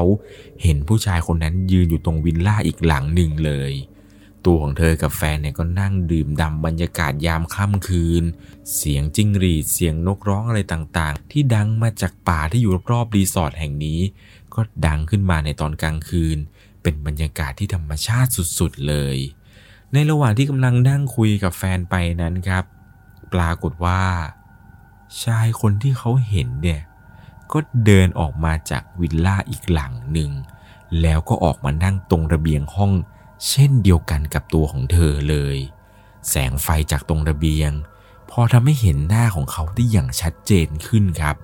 ว่าใบหน้าของผู้ชายคนนั้น มันเป็นใบหน้าที่ซีดเซียว หน้าของเขาเนี่ยขาวจนซีด เธอเนี่ยบอกตรงๆเลยครับ ว่ามันเป็นอะไรที่น่ากลัวมากๆ ชายคนนี้เหมือนจะป่วยเป็นโรคอะไรสักอย่าง เขายังคงไอ และรอบนี้เนี่ยไอหนักกว่ารอบนั้นอีกครับ เธอกับแฟนก็เลยคุยกันว่า เรากลับเข้าห้องนอนกันดีกว่า มันเป็นอะไรที่น่ากลัวมากๆ หลังจากนั้นเธอกับแฟนก็เลยพากันกลับเข้าไปนอนในห้องตามปกติ คืนนั้นเนี่ยเหตุการณ์ทุกอย่างผ่านไปด้วยดีเลยครับ ไม่มีเรื่องผงเรื่องผีไม่ได้ยินเสียงนู่นนี่นั่นอะไรเลย จนกระทั่งถึงตอนเช้าครับ เธอกับแฟนเนี่ยก็พากันเดินไปที่ห้องอาหารช่วงเช้ากัน หลังจากทานอาหารเช้ากินเบรกฟงเบรกฟาดอะไรกันเสร็จ ก็พากันไปเดินป่าไปเดินชมธรรมชาติครับ กว่าจะกลับมาถึงที่พักถึงวิลล่านี้ก็พาจนมืดค่ำไปแล้ว พอมาถึงเนี่ยก็อาบน้ำอาบท่าแต่งตัวกัน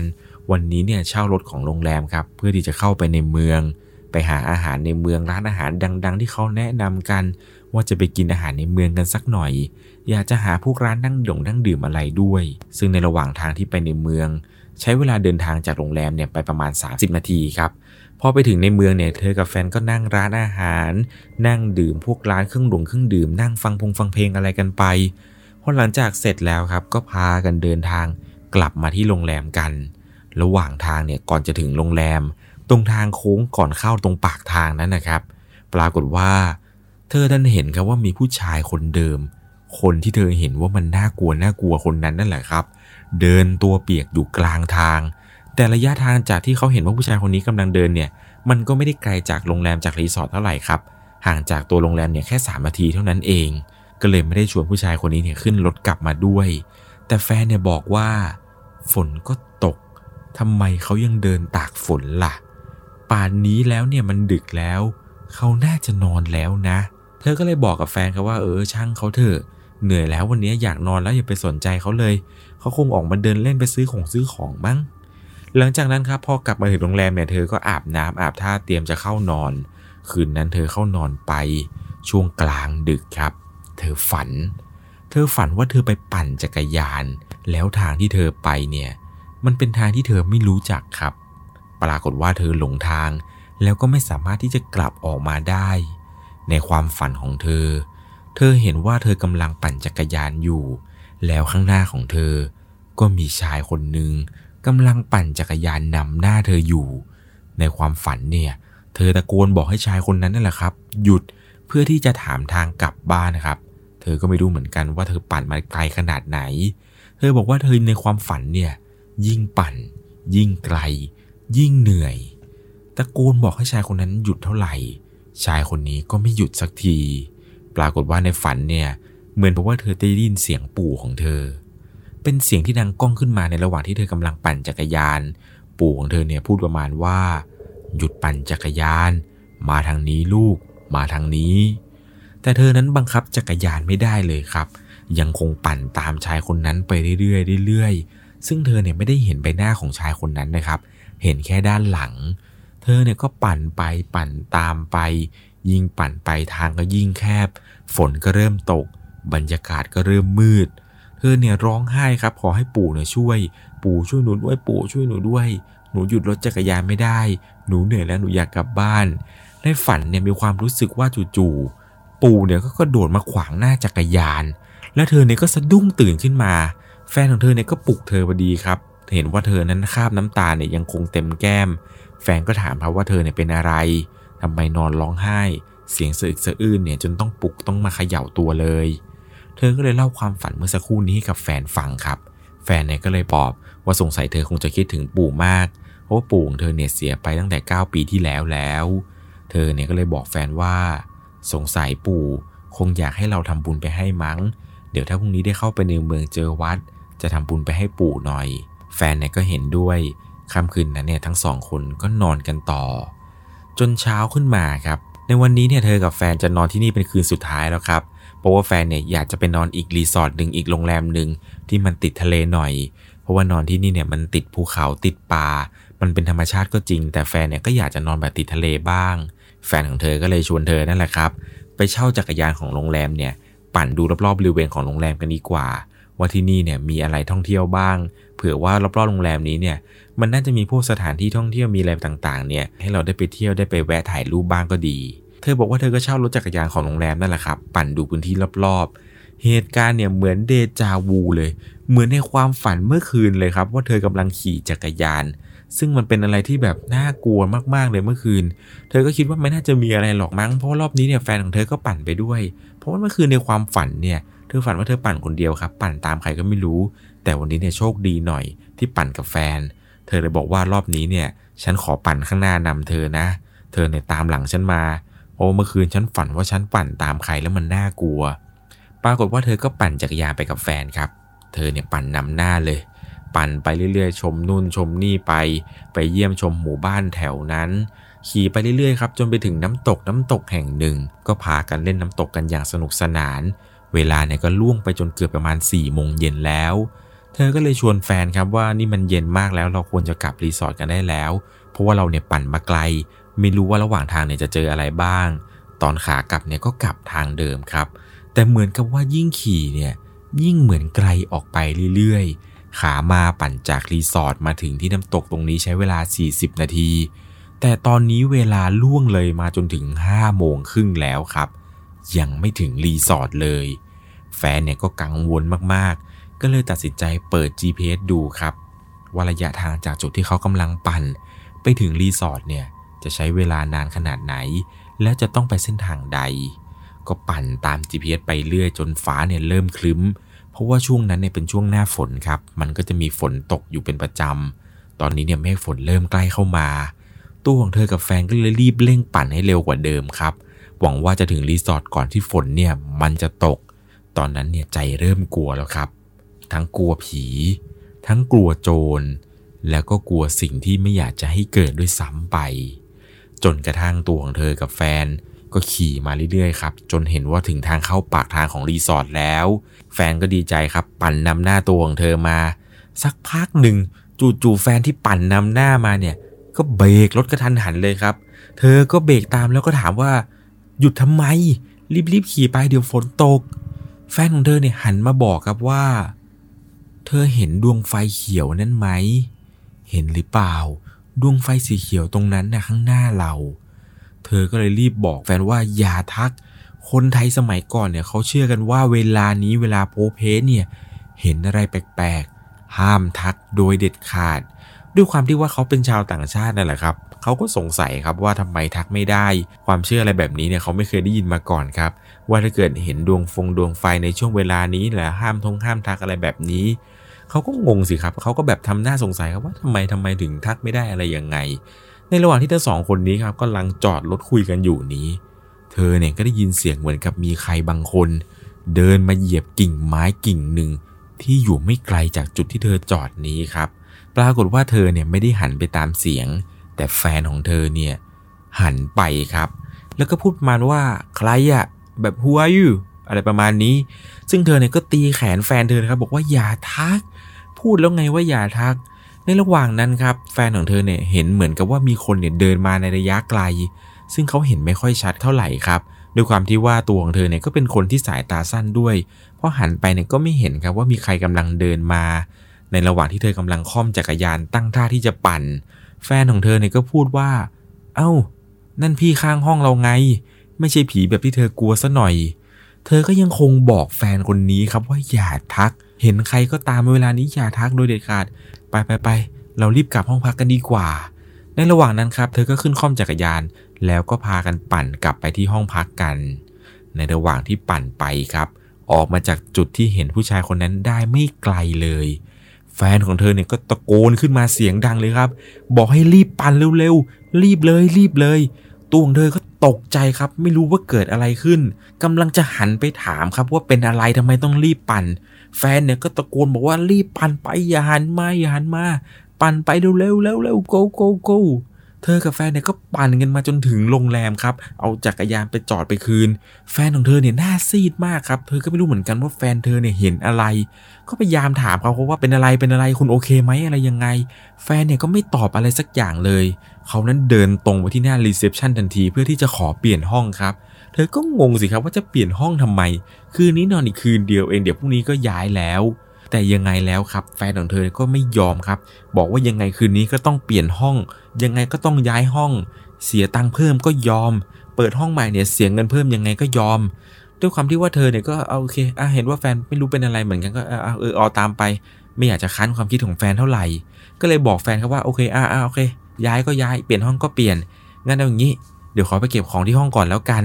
แฟนก็จับแขนเธอเอาไว้ครับ บอกว่าไม่ให้ไป ไม่ต้องไปเก็บเอง จ้างพนักงานเขาไปเก็บ เธอก็งงสิครับ จะไปเก็บของที่ห้องก็ไม่ให้ไป เป็นอะไรขึ้นมาวะเนี่ยแฟนของเธอก็บอกว่าเอาอย่างนี้ไม่ต้องไปเก็บไม่ต้องไปเก็บ เดี๋ยวจ้างพนักงานไปให้ขนของจากห้องเก่าห้องเดิมที่อยู่วิลล่าเนี่ยย้ายไปนอนอีกห้องหนึ่งที่ไม่ใช่ pool villa แล้วครับ คราวนี้เนี่ยเขาบอกกับ reception เลยว่า ขอเป็นห้องที่ติดกับห้องพักคนอื่นๆ ในโรงแรมก็ได้ในอาคารในองค์อาคารอะไรก็ได้ ที่ไม่ใช่วิลล่าหลังนั้นแล้ว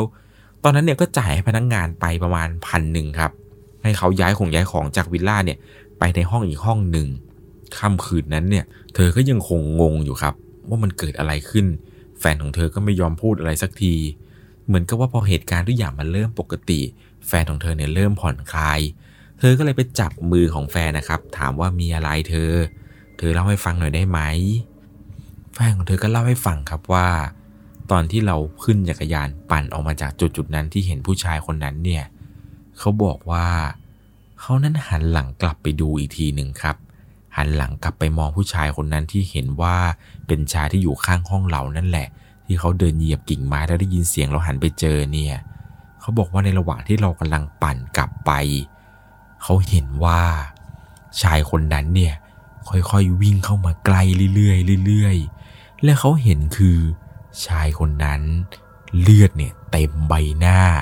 ดวงตาเนี่ยหลุดถลนออกมาจากเบ้า เนื้อตัวของเขาเนี่ยบวมบวมแบบบวมเป็นศพขึ้นอืดแล้วก็มีกลิ่นเหม็นน้ำเลือดน้ำหนองไหล เขาตกใจมากๆก็เลยบอกให้เธอ รีบปั่นไปอย่าหันมา แล้วชายคนนั้นเนี่ยก็วิ่งเข้ามาใกล้เรื่อยๆ เรียกได้ว่าติดหลังเขาเลย เหมือนกับว่าเขาจะรู้สึกว่าชายคนนั้นที่เขาเห็นว่าวิ่งตามมาเนี่ย จะกระชากเสื้อเขาจากด้านหลังด้วยนิดหนึ่งครับ เพราะเขารู้สึกว่ามีคนมากระชากเสื้อเนี่ย เขาก็เลยหันไป แต่ปรากฏว่า ดันไปเห็นว่ามีชายคนหนึ่งแก่ๆหัวล้าน ตัวสูงใหญ่ มาจากไหนก็ไม่รู้ เอาไม้เนี่ยฟาดไปที่ผู้ชายคนนั้น และผู้ชายคนนั้นที่เขาเห็นว่าตัวบวมๆเป็นศพเนี่ย ที่แบบกลิ่นเหม็นน้ำเลือดน้ำหนองอะไรเนี่ย ก็หายไปพร้อมกับชายคนนั้นเลยครับ พอหลังจากที่แฟนเธอเล่าให้ฟังเนี่ย เธอก็รู้ทันทีเลยครับว่าลักษณะชายแก่ที่แฟนของเธอที่พูดถึงเมื่อกี้เนี่ย มันคือปู่ของเธอครับปู่ของเธอเนี่ยเสียชีวิตไปตั้งแต่ 9 ปีที่แล้วเหมือนที่ผมเล่าให้ฟัง เธอก็เลยเอารูปปู่ของเธอให้กับแฟนดูครับ ถามว่าชายคนที่เธอเห็นเนี่ยที่เอาไม้มาตีผู้ชายคนนั้นที่กำลังวิ่งไล่ตามเรามาเนี่ย ใช่คนนี้ไหมเขาพอได้เห็นหน้ารูปปู่ของเธอครับ ปรากฏว่า ชัดเลยเขาบอกว่าใช่เลย คนนี้นี่แหละ ที่เอาไม้ใหญ่ๆเนี่ย มาตีผู้ชายคนนั้นแล้วก็หายไปเขาเนี่ยเห็นหน้าชัดเจนเลยครับ ว่าชายแก่คนนี้ที่พูดถึงก็คือปู่ของเธอเนี่ย มาในรูปแบบร่างกายที่แบบมีแสงสว่างออกมาจากตัวด้วยครับ ปรากฏว่าในคืนนั้นครับ เธอก็เลยสวดมนต์ขอบคุณปู่ที่มาคุ้มครอง ตัวของเธอเนี่ยตลอดมากับแฟนคนนี้ก็ไม่ใช่เป็นคนที่จะเชื่อเรื่องผีอะไรหรอกครับ เป็นคนที่ไม่ค่อยสวดมนต์ไหว้พระอยู่แล้ว แต่พอหลังจากเจอเหตุการณ์เหตุการณ์นี้ครับเรียได้ว่าทุกครั้งที่ทำบุญ ก็จะเอ่ยถึงกับดวงวิญญาณที่เขาพบเจอนี้เลยแหละครับ เธอบอกว่าสมัยก่อนเนี่ยปู่ของเธอเคยเป็นหมอทำมาก่อนครับ ทุกวันนี้ตัวของเธอกับแฟนเนี่ยก็ยังไม่รู้เลยครับว่าวิญญาณที่เขาพบเห็นในโรงแรมนั้นเนี่ยเคยเป็นแขกที่เสียชีวิตในโรงแรมหรือเปล่า หรือเป็นดวงวิญญาณชั่วร้ายที่ต้องการจะสื่อสารอะไรบางอย่างหรือเปล่า